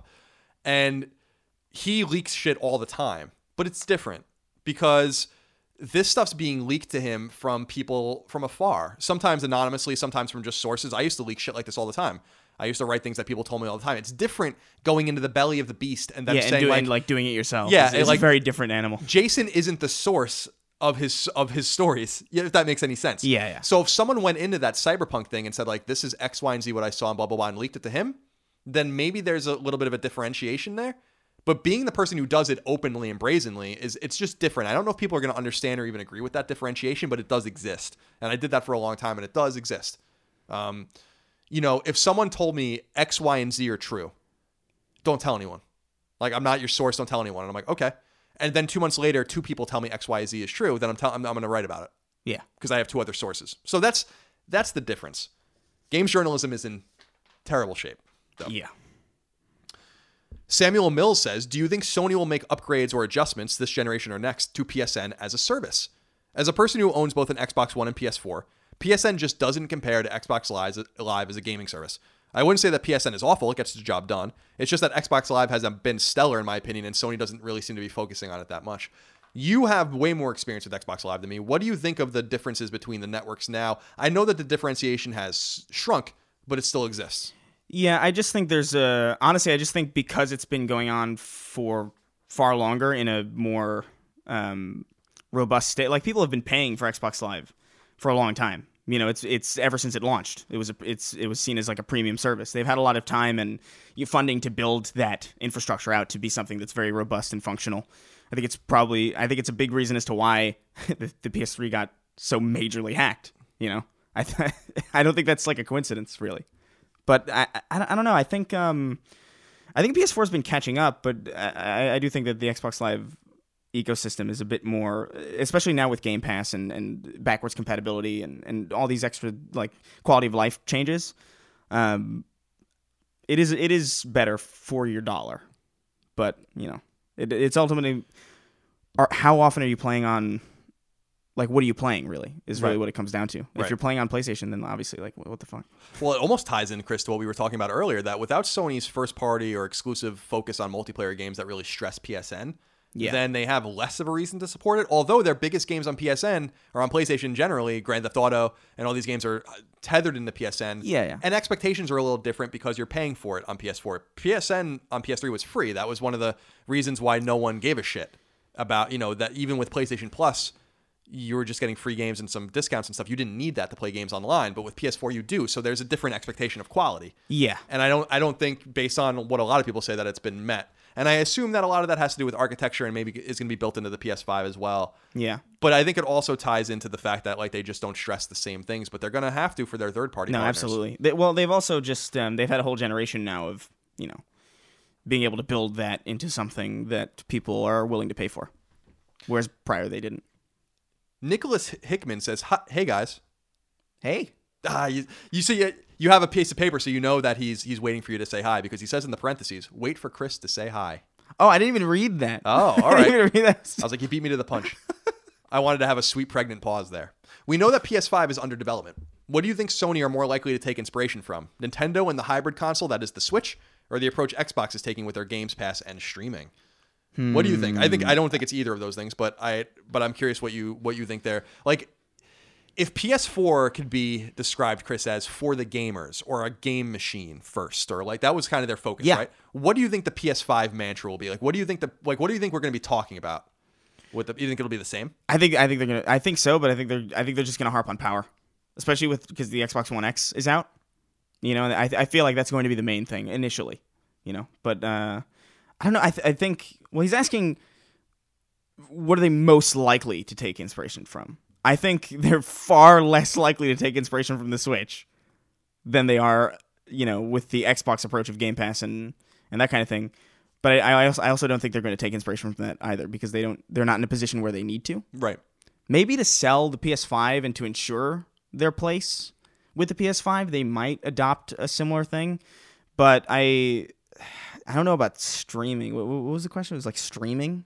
Yeah, it says it says Nintendo more likely to take inspiration from Nintendo's hybrid console or Xbox's approach with Game Pass and streaming. I don't know about streaming. Uh, like like what do you mean? Like uh, Well, I don't really understand like this the question. PC like the PC Play Anywhere thing or I, I, I guess I, I, I, but Sony's been doing that for a while. You can play shit on PC now. I Yeah. think through through PlayStation 4 and I think PS and now, now is that, an right? old thing, and that's been streaming games for years. So I don't, I don't quite. I, I understand what you're saying here, Nicholas, but I don't think it's. I, I don't think you're nailing exactly what the differentiation would be between the consoles because Sony's not going to do a hybrid console. No, I think so. not. I absolutely think it's entirely possible that there's another handheld from PlayStation. I think that that's entirely possible. Do you think so? Yeah, I, I, I think that you can't have a hybrid console without debilitating your power. Yeah. and I've said it before that you're going to see that with Switch in the coming years. Switch is just not not a powerful machine, and it can it can't run Doom the way a PlayStation 4 runs Doom. So you can only imagine what PlayStation 5 is going to do to that console. And if you had a, a, a handheld option for Vita that or for for PS5 that was tied into it, then you'd have to kind of go to the lowest common denominator. Yeah, you'd have to like gimp the system to make it run. But I do think that like a powerful, I do think Sony would be foolish to not at least explore internally the idea of contesting the handheld space again because of the success of Switch. Something that ties intimately into PS5 that is optional. Yeah. You know, that might be a little expensive, but can kind of interact with it in some way. I don't think that that's above and beyond expectations. I think that that's totally possible. I don't foresee it. I think I think they're just gonna keep doing with. I think they're. I think what they're gonna do is what isn't. You know, what's not broke. Don't you know? Don't fix it. Sure. I think that's probably what the the approach is gonna be. Now, Nicholas does bring up Games Pass, and I do think you're going to see something like that out of Sony next generation.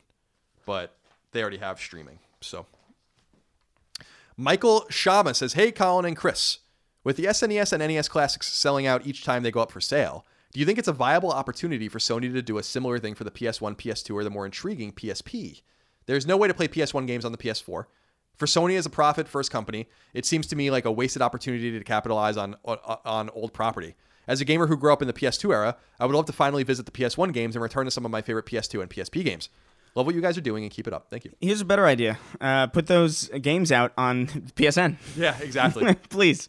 There's no Please, reason. yeah, there's, no reason. no. There's no reason. Like the SN, I think I think the reason why the NES and SNES Classic uh, sell well is because they are so burned into the consciousness as, as something that is very nostalgic, and it's you know it's neat. It's it's more of a toy, really, Right. than anything else. And I think a PS1 Classic could be charming, but we already you could already play PS1 games on the PlayStation 3. Just give us that again. Just let us do that with the machine that we paid money for and invest in constantly. Yeah, you're Just absolutely do that. You hit the nail on the head. There's nothing else to say. Spencer Legacy says if you could trade one PlayStation exclusive franchise for one Xbox exclusive franchise, what would you pick? I would go with Gears of War. Yeah. I love Gears. And I would trade I would want Gears of War and I would give them Dreams. That's not that's not Doesn't seem like an even at deal. all. Doesn't seem like an even deal.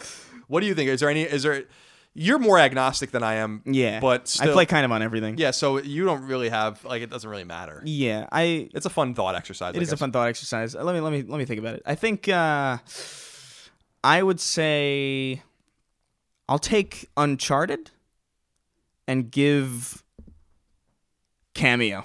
Yeah. Blinx. Blinx Blinx the time sweeper. Ben asks, with The Last of Us 2 coming as soon as next year, I'm reminded of the incredible number of hours I put into the multiplayer mode online. Any thoughts on what you'd like to see added or changed to make the mode feel like a worthy sequel to the original? Did you play Last of Us Online at all? I did. I did. I actually enjoyed it. Um, I don't know if they really need to add anything because again, it's not it's not a multiplayer focused game. So I would honestly just be happy as long as the single player is like stellar and like a leap above what we had before. Um, I'm honestly just happy with it just being the same. just like slightly better. I am too. I played the online mode of The Last of Us for 40 or 50 hours, which is incredible for me because I Yeah, you I- don't play online. I at all. loved it. I thought it was so good. It was so different from what I had personally played in any multiplayer game before. It was Yeah, it was neat. it was deliberate and silent and scary and you Yeah. It I reminded- got I got scary good at it too, which was great. Like I'm not very good at online games. Like if Yeah. my kill to death ratio is 1 to 1, I'm like thrilled. Like over the moon, you know?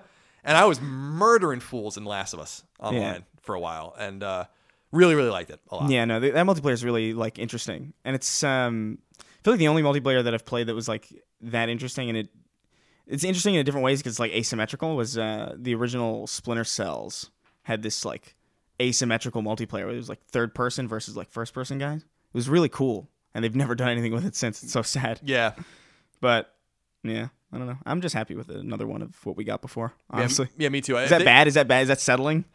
It is in a way, I guess, but it's I, it's to what you said before. If something's not broke, don't fix it. And if they that was all about mood and atmosphere, and if they can just like that's such a mood and atmosphere, at least in my experience with multiplayer games, is not not a common theme. I, I don't I don't you know I don't know with fucking people chattering, calling you homophobic remarks in the in the headset. It's Yeah, it's hard for me to ever really feel that way when I'm playing most shooters. Matt Matlock asks, "What's Chris's favorite PlayStation exclusive?"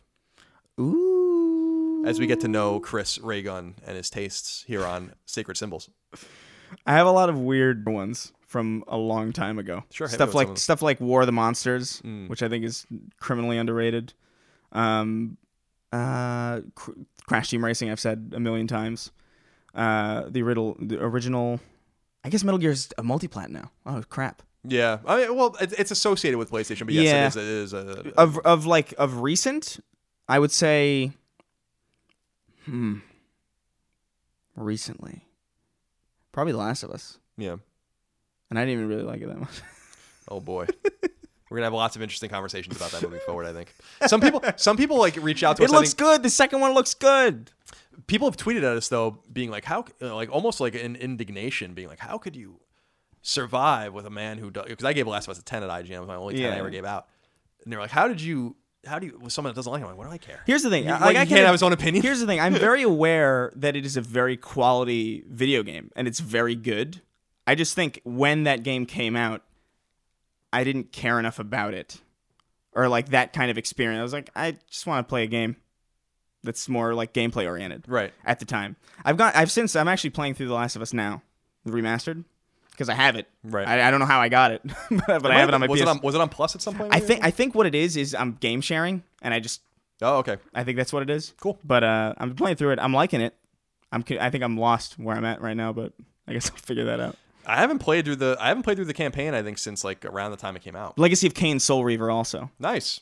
There's a Naughty Dog. These are all like really old, really old. Amy Hennig worked on that game. Really? Oh yeah, she did. Yeah. Ah, so good. Jazz Tureen Tyag. I, I'm sorry if I'm saying that wrong. I've always had the impression that reviewers should finish the game before reviewing it. This week, Jason was called out about Octopath Traveler, though he said it will finish everything before reviewing the game. And then I heard you saying that you stopped playing Ni no Kuni 2 because it got a war. And I reviewed Ni no Kuni 2 for my channel.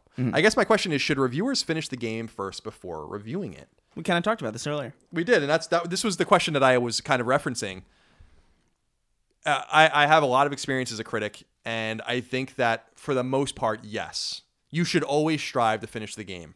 But I also think that there are plenty of examples of games that you do not have to finish. I think there are th- there are games, specifically Japanese role playing games, where if you play the game for 40 hours, you've seen it. I don't really know that you have anything new or unique to say. Maybe you have some in, end game or side quest options that you would not get to see otherwise. But if you play a, if you play a Tales game for 40 hours and you can't write a review based on that, then I can't help you. And I and I think that it's perfectly valid That's to review fair. a game at that point. Yeah, I think. Um, I think you should definitely like. I feel like you should, f- without a doubt, finish the majority, the overwhelming majority of things you play. Right, if you're going to review them, I would say that's pretty fair. You know, you shouldn't be like quitting half of half of the stuff you're reviewing. Right. I think that's fair, right? Yeah, absolutely. I think it mat- I think genre matters. I think runtime matters. I think a lot of those things matters. If you're if you're playing a shooter that's tw- 10 or 12 hours long, you have to beat it. I mean, but if you're like there are games that literally can't be beaten and you're still going to render a verdict on it. Like you can't beat an MMO, really. Yeah. And and those games are reviewed.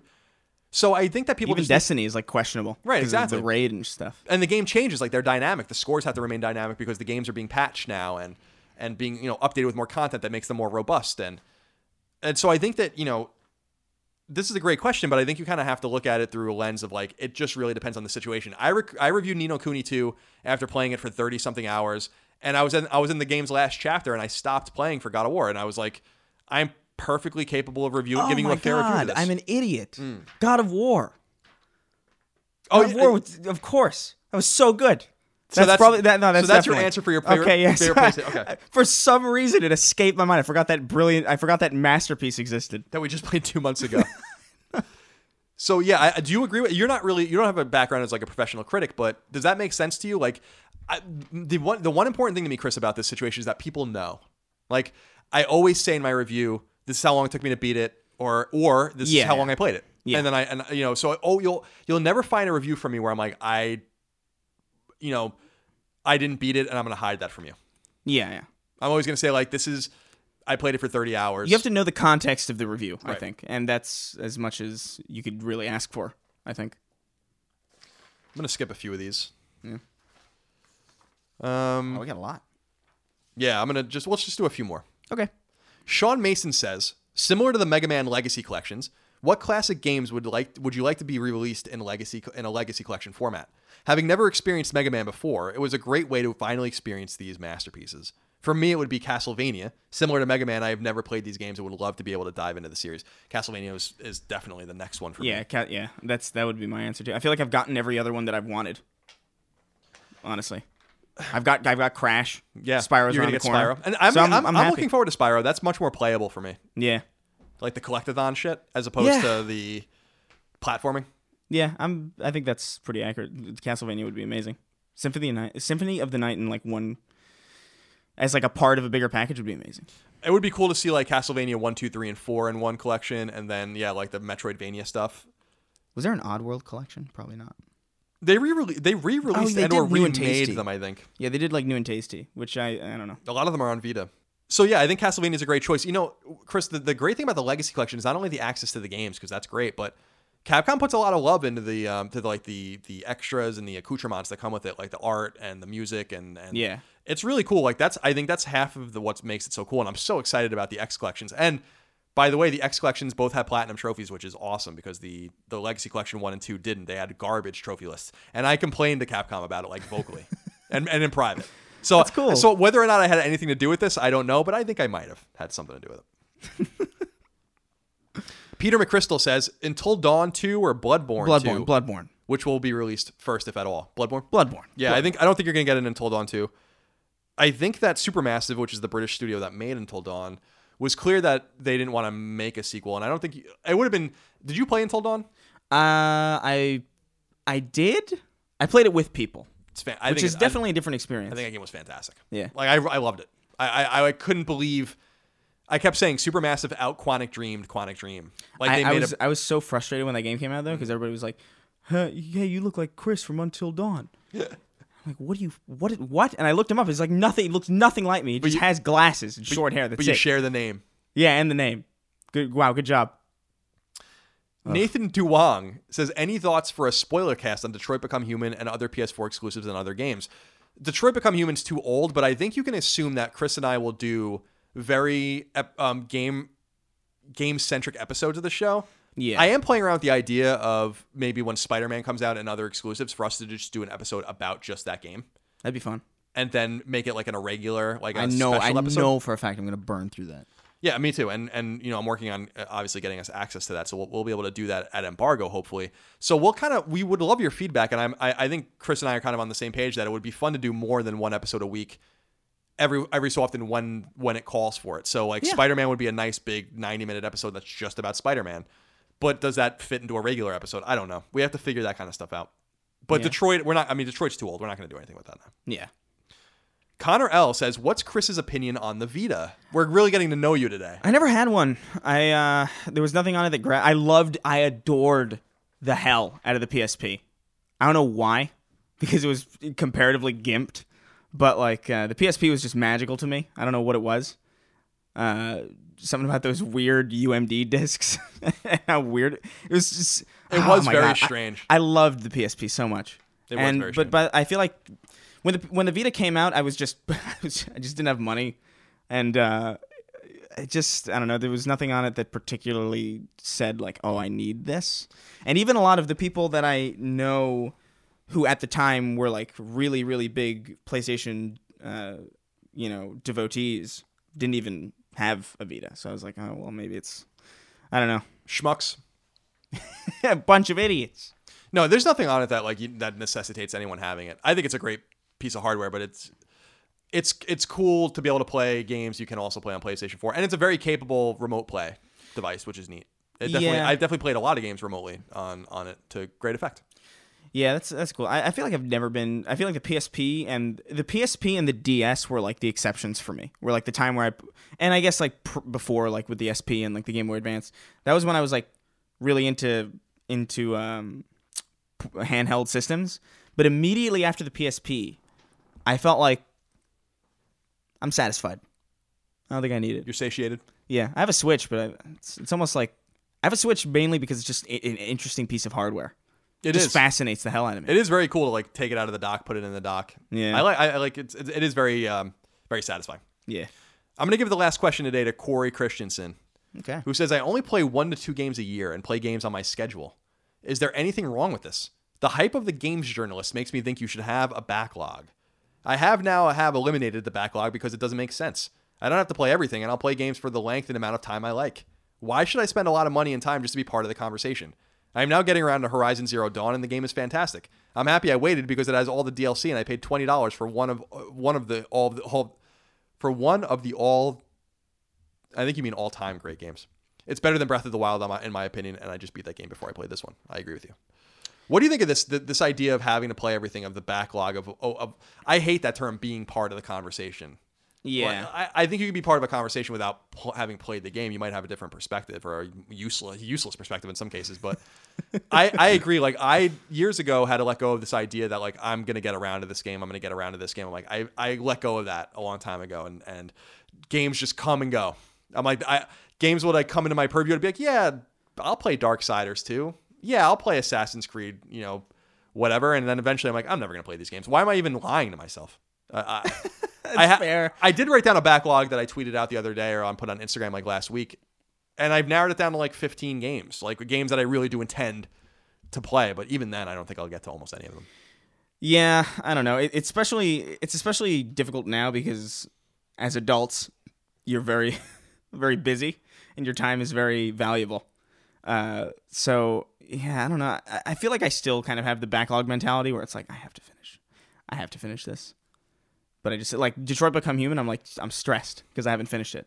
And then I can't because I gotta. I'm playing it with my girlfriend. right, and then you're gonna get to the point where you have to start it over again or something because you don't know what the hell's going on. Uh, I, I fear that that's what's gonna happen with Prey. I feel like I'm gonna get far into Prey and then I'm gonna just forget what the hell I was doing. That's that happened with Skyrim for me. The Yeah, first time the- I played it, I was worst, like, I played it for a long time and then I stopped and then I went back to it. and I was like, I don't remember what I was doing or how I did it. It's it's it's a hard thing. You have to. It's it's being consistent and sticking with the game and not being like 80 you know ADD about it, which I think a lot of us are. Oh yeah, I bump between games a lot. Yeah, I play, like- I play for like ten, like ten, maybe five minutes, and then I'm like, uh, I'm not feeling this. I'll jump to this. My God, it's so bad. It's tough. So I, I think you're I think you're right on the on the money with the uh, with the idea of like eliminating the backlog, eliminating expectations. Play games as they come to you. You we Chris and I are more intimately connected because of the show and our proximity to the industry and all that kind of stuff. We play a lot of games, but that's not the experience of most people. And there's almost a vicarious amount of living by living to, listening to a podcast like this to be like, well, what are the people that are playing games playing? And I, I think you shouldn't put any pressure on yourself to to you know meet meet any goal or quota. Yeah. it's about if you're having fun. If you're having fun just playing Minecraft for three years, then just play Minecraft. I'm not judging you. It doesn't make you any less of a gamer to me. Yeah, no, exactly. I'm still playing like really, really old, really old things. Yeah, leave. We'll jump on the grenades for you. Don't worry about uh, you know. Don't worry about that. So, um, Chris, that's it for this episode. Yeah. Kind of a slow week. Not too much. yeah, there's not a lot going on. Yeah. I mean, we're like in the dead of summer right, Right. now. So yeah. So forgive us. Forgive forgive us if. Uh, this was a little bit of a slow podcast for you guys. We're, we're doing the best we can with the information. I could make Yeah. things up next time if you want. we'll just have a whole day that's like fake news. Yeah, just all fake news, all the, just a bunch of shit that's totally made up. poisoning th- the minds of thousands and thousands of listeners. Oh my god. We appreciate you very much. Thank you for your kindness and your generosity. Remember, if you want to submit a question to the show, you can do so on Patreon at patreon.com slash Colin's Last Stand. $2 and up a month uh, subscribers and supporters there have access to a thread each week where these questions come from, so you can do that. If you want early ad-free access to every episode of Sacred Symbols, again, ad-free and three days before the public feed, support the show at $5 or up a month. That's the cost of a $60 retail game every year. You get 52 episodes of Sacred Symbols at least early, ad-free, and a bunch of other perks. I think it's a pretty good deal personally. So uh, go check us out there. And if you're listening to us on free feeds, we really do appreciate that. Thank you for that. Consider leaving us reviews and kind comments. It does help us algorithmically. Yeah, no, it's a huge, huge boost. We are still in the iTunes top 10 in games and hobbies. Yeah. So we appreciate that. It really does help us. So, you know, consider doing that. Even if you support us on Patreon, going over there and subscribing and just leaving us a, re- a nice review, is, it, it goes a long way. And we thank you for that. Uh, Chris, any big plans for the week? Uh, not really. I, I feel like I feel like I'm just like really. All I can think about is when Spider Man's coming out and how it's like a month and a half away. Yeah, it's close. I'm It's like, very "Oh, exciting. I need it. I need it. It's very exciting. It looks great. But uh, that's I can't think of just like more more gym, more writing, more figuring uh, you know, little adult things out. Yeah, the, the new uh, video is great. You guys can go check that out on Chris's uh, YouTube channel, Chris Ray Gun's YouTube channel. Hey, appreciate it. Really, really funny video. I watched it the other day. Your videos do more traffic than like one video of yours does more traffic than like 10 of my videos. It's funny. So it's because I never posted. People are like, "What the hell? He's still alive?" it's great. So congratulations on that. I thought the, I thought the new one was very funny. Thanks, man. So Appreciate go, go check that out. Support Chris and his endeavors as well. And uh, we'll see you next week for more sacred symbols and hopefully have some more actual tangible news to talk Yeah, about. yeah. Although Thi- things will start picking up in fall. Yeah. it's gonna be like hectic in fall. I'm, I'm, I'm, I'm almost so sure. I'm excited about it. And, and, and we're happy and, and honored, frankly, to lean on your questions in the meantime. So it's not a big deal at all. So keep those coming. Keep the support coming on Patreon. And, you know, spread the word. Thank you for your kindness. We really do appreciate you. Hope you have a great week. See you next time. Bye. Take care, guys. Sacred Symbols, a PlayStation podcast, is fan supported over at patreon.com slash Colin's Last Stand. The following names are at the producer level or higher on Patreon, and I want to thank you from the very bottom of my heart for your incredible kindness and generosity.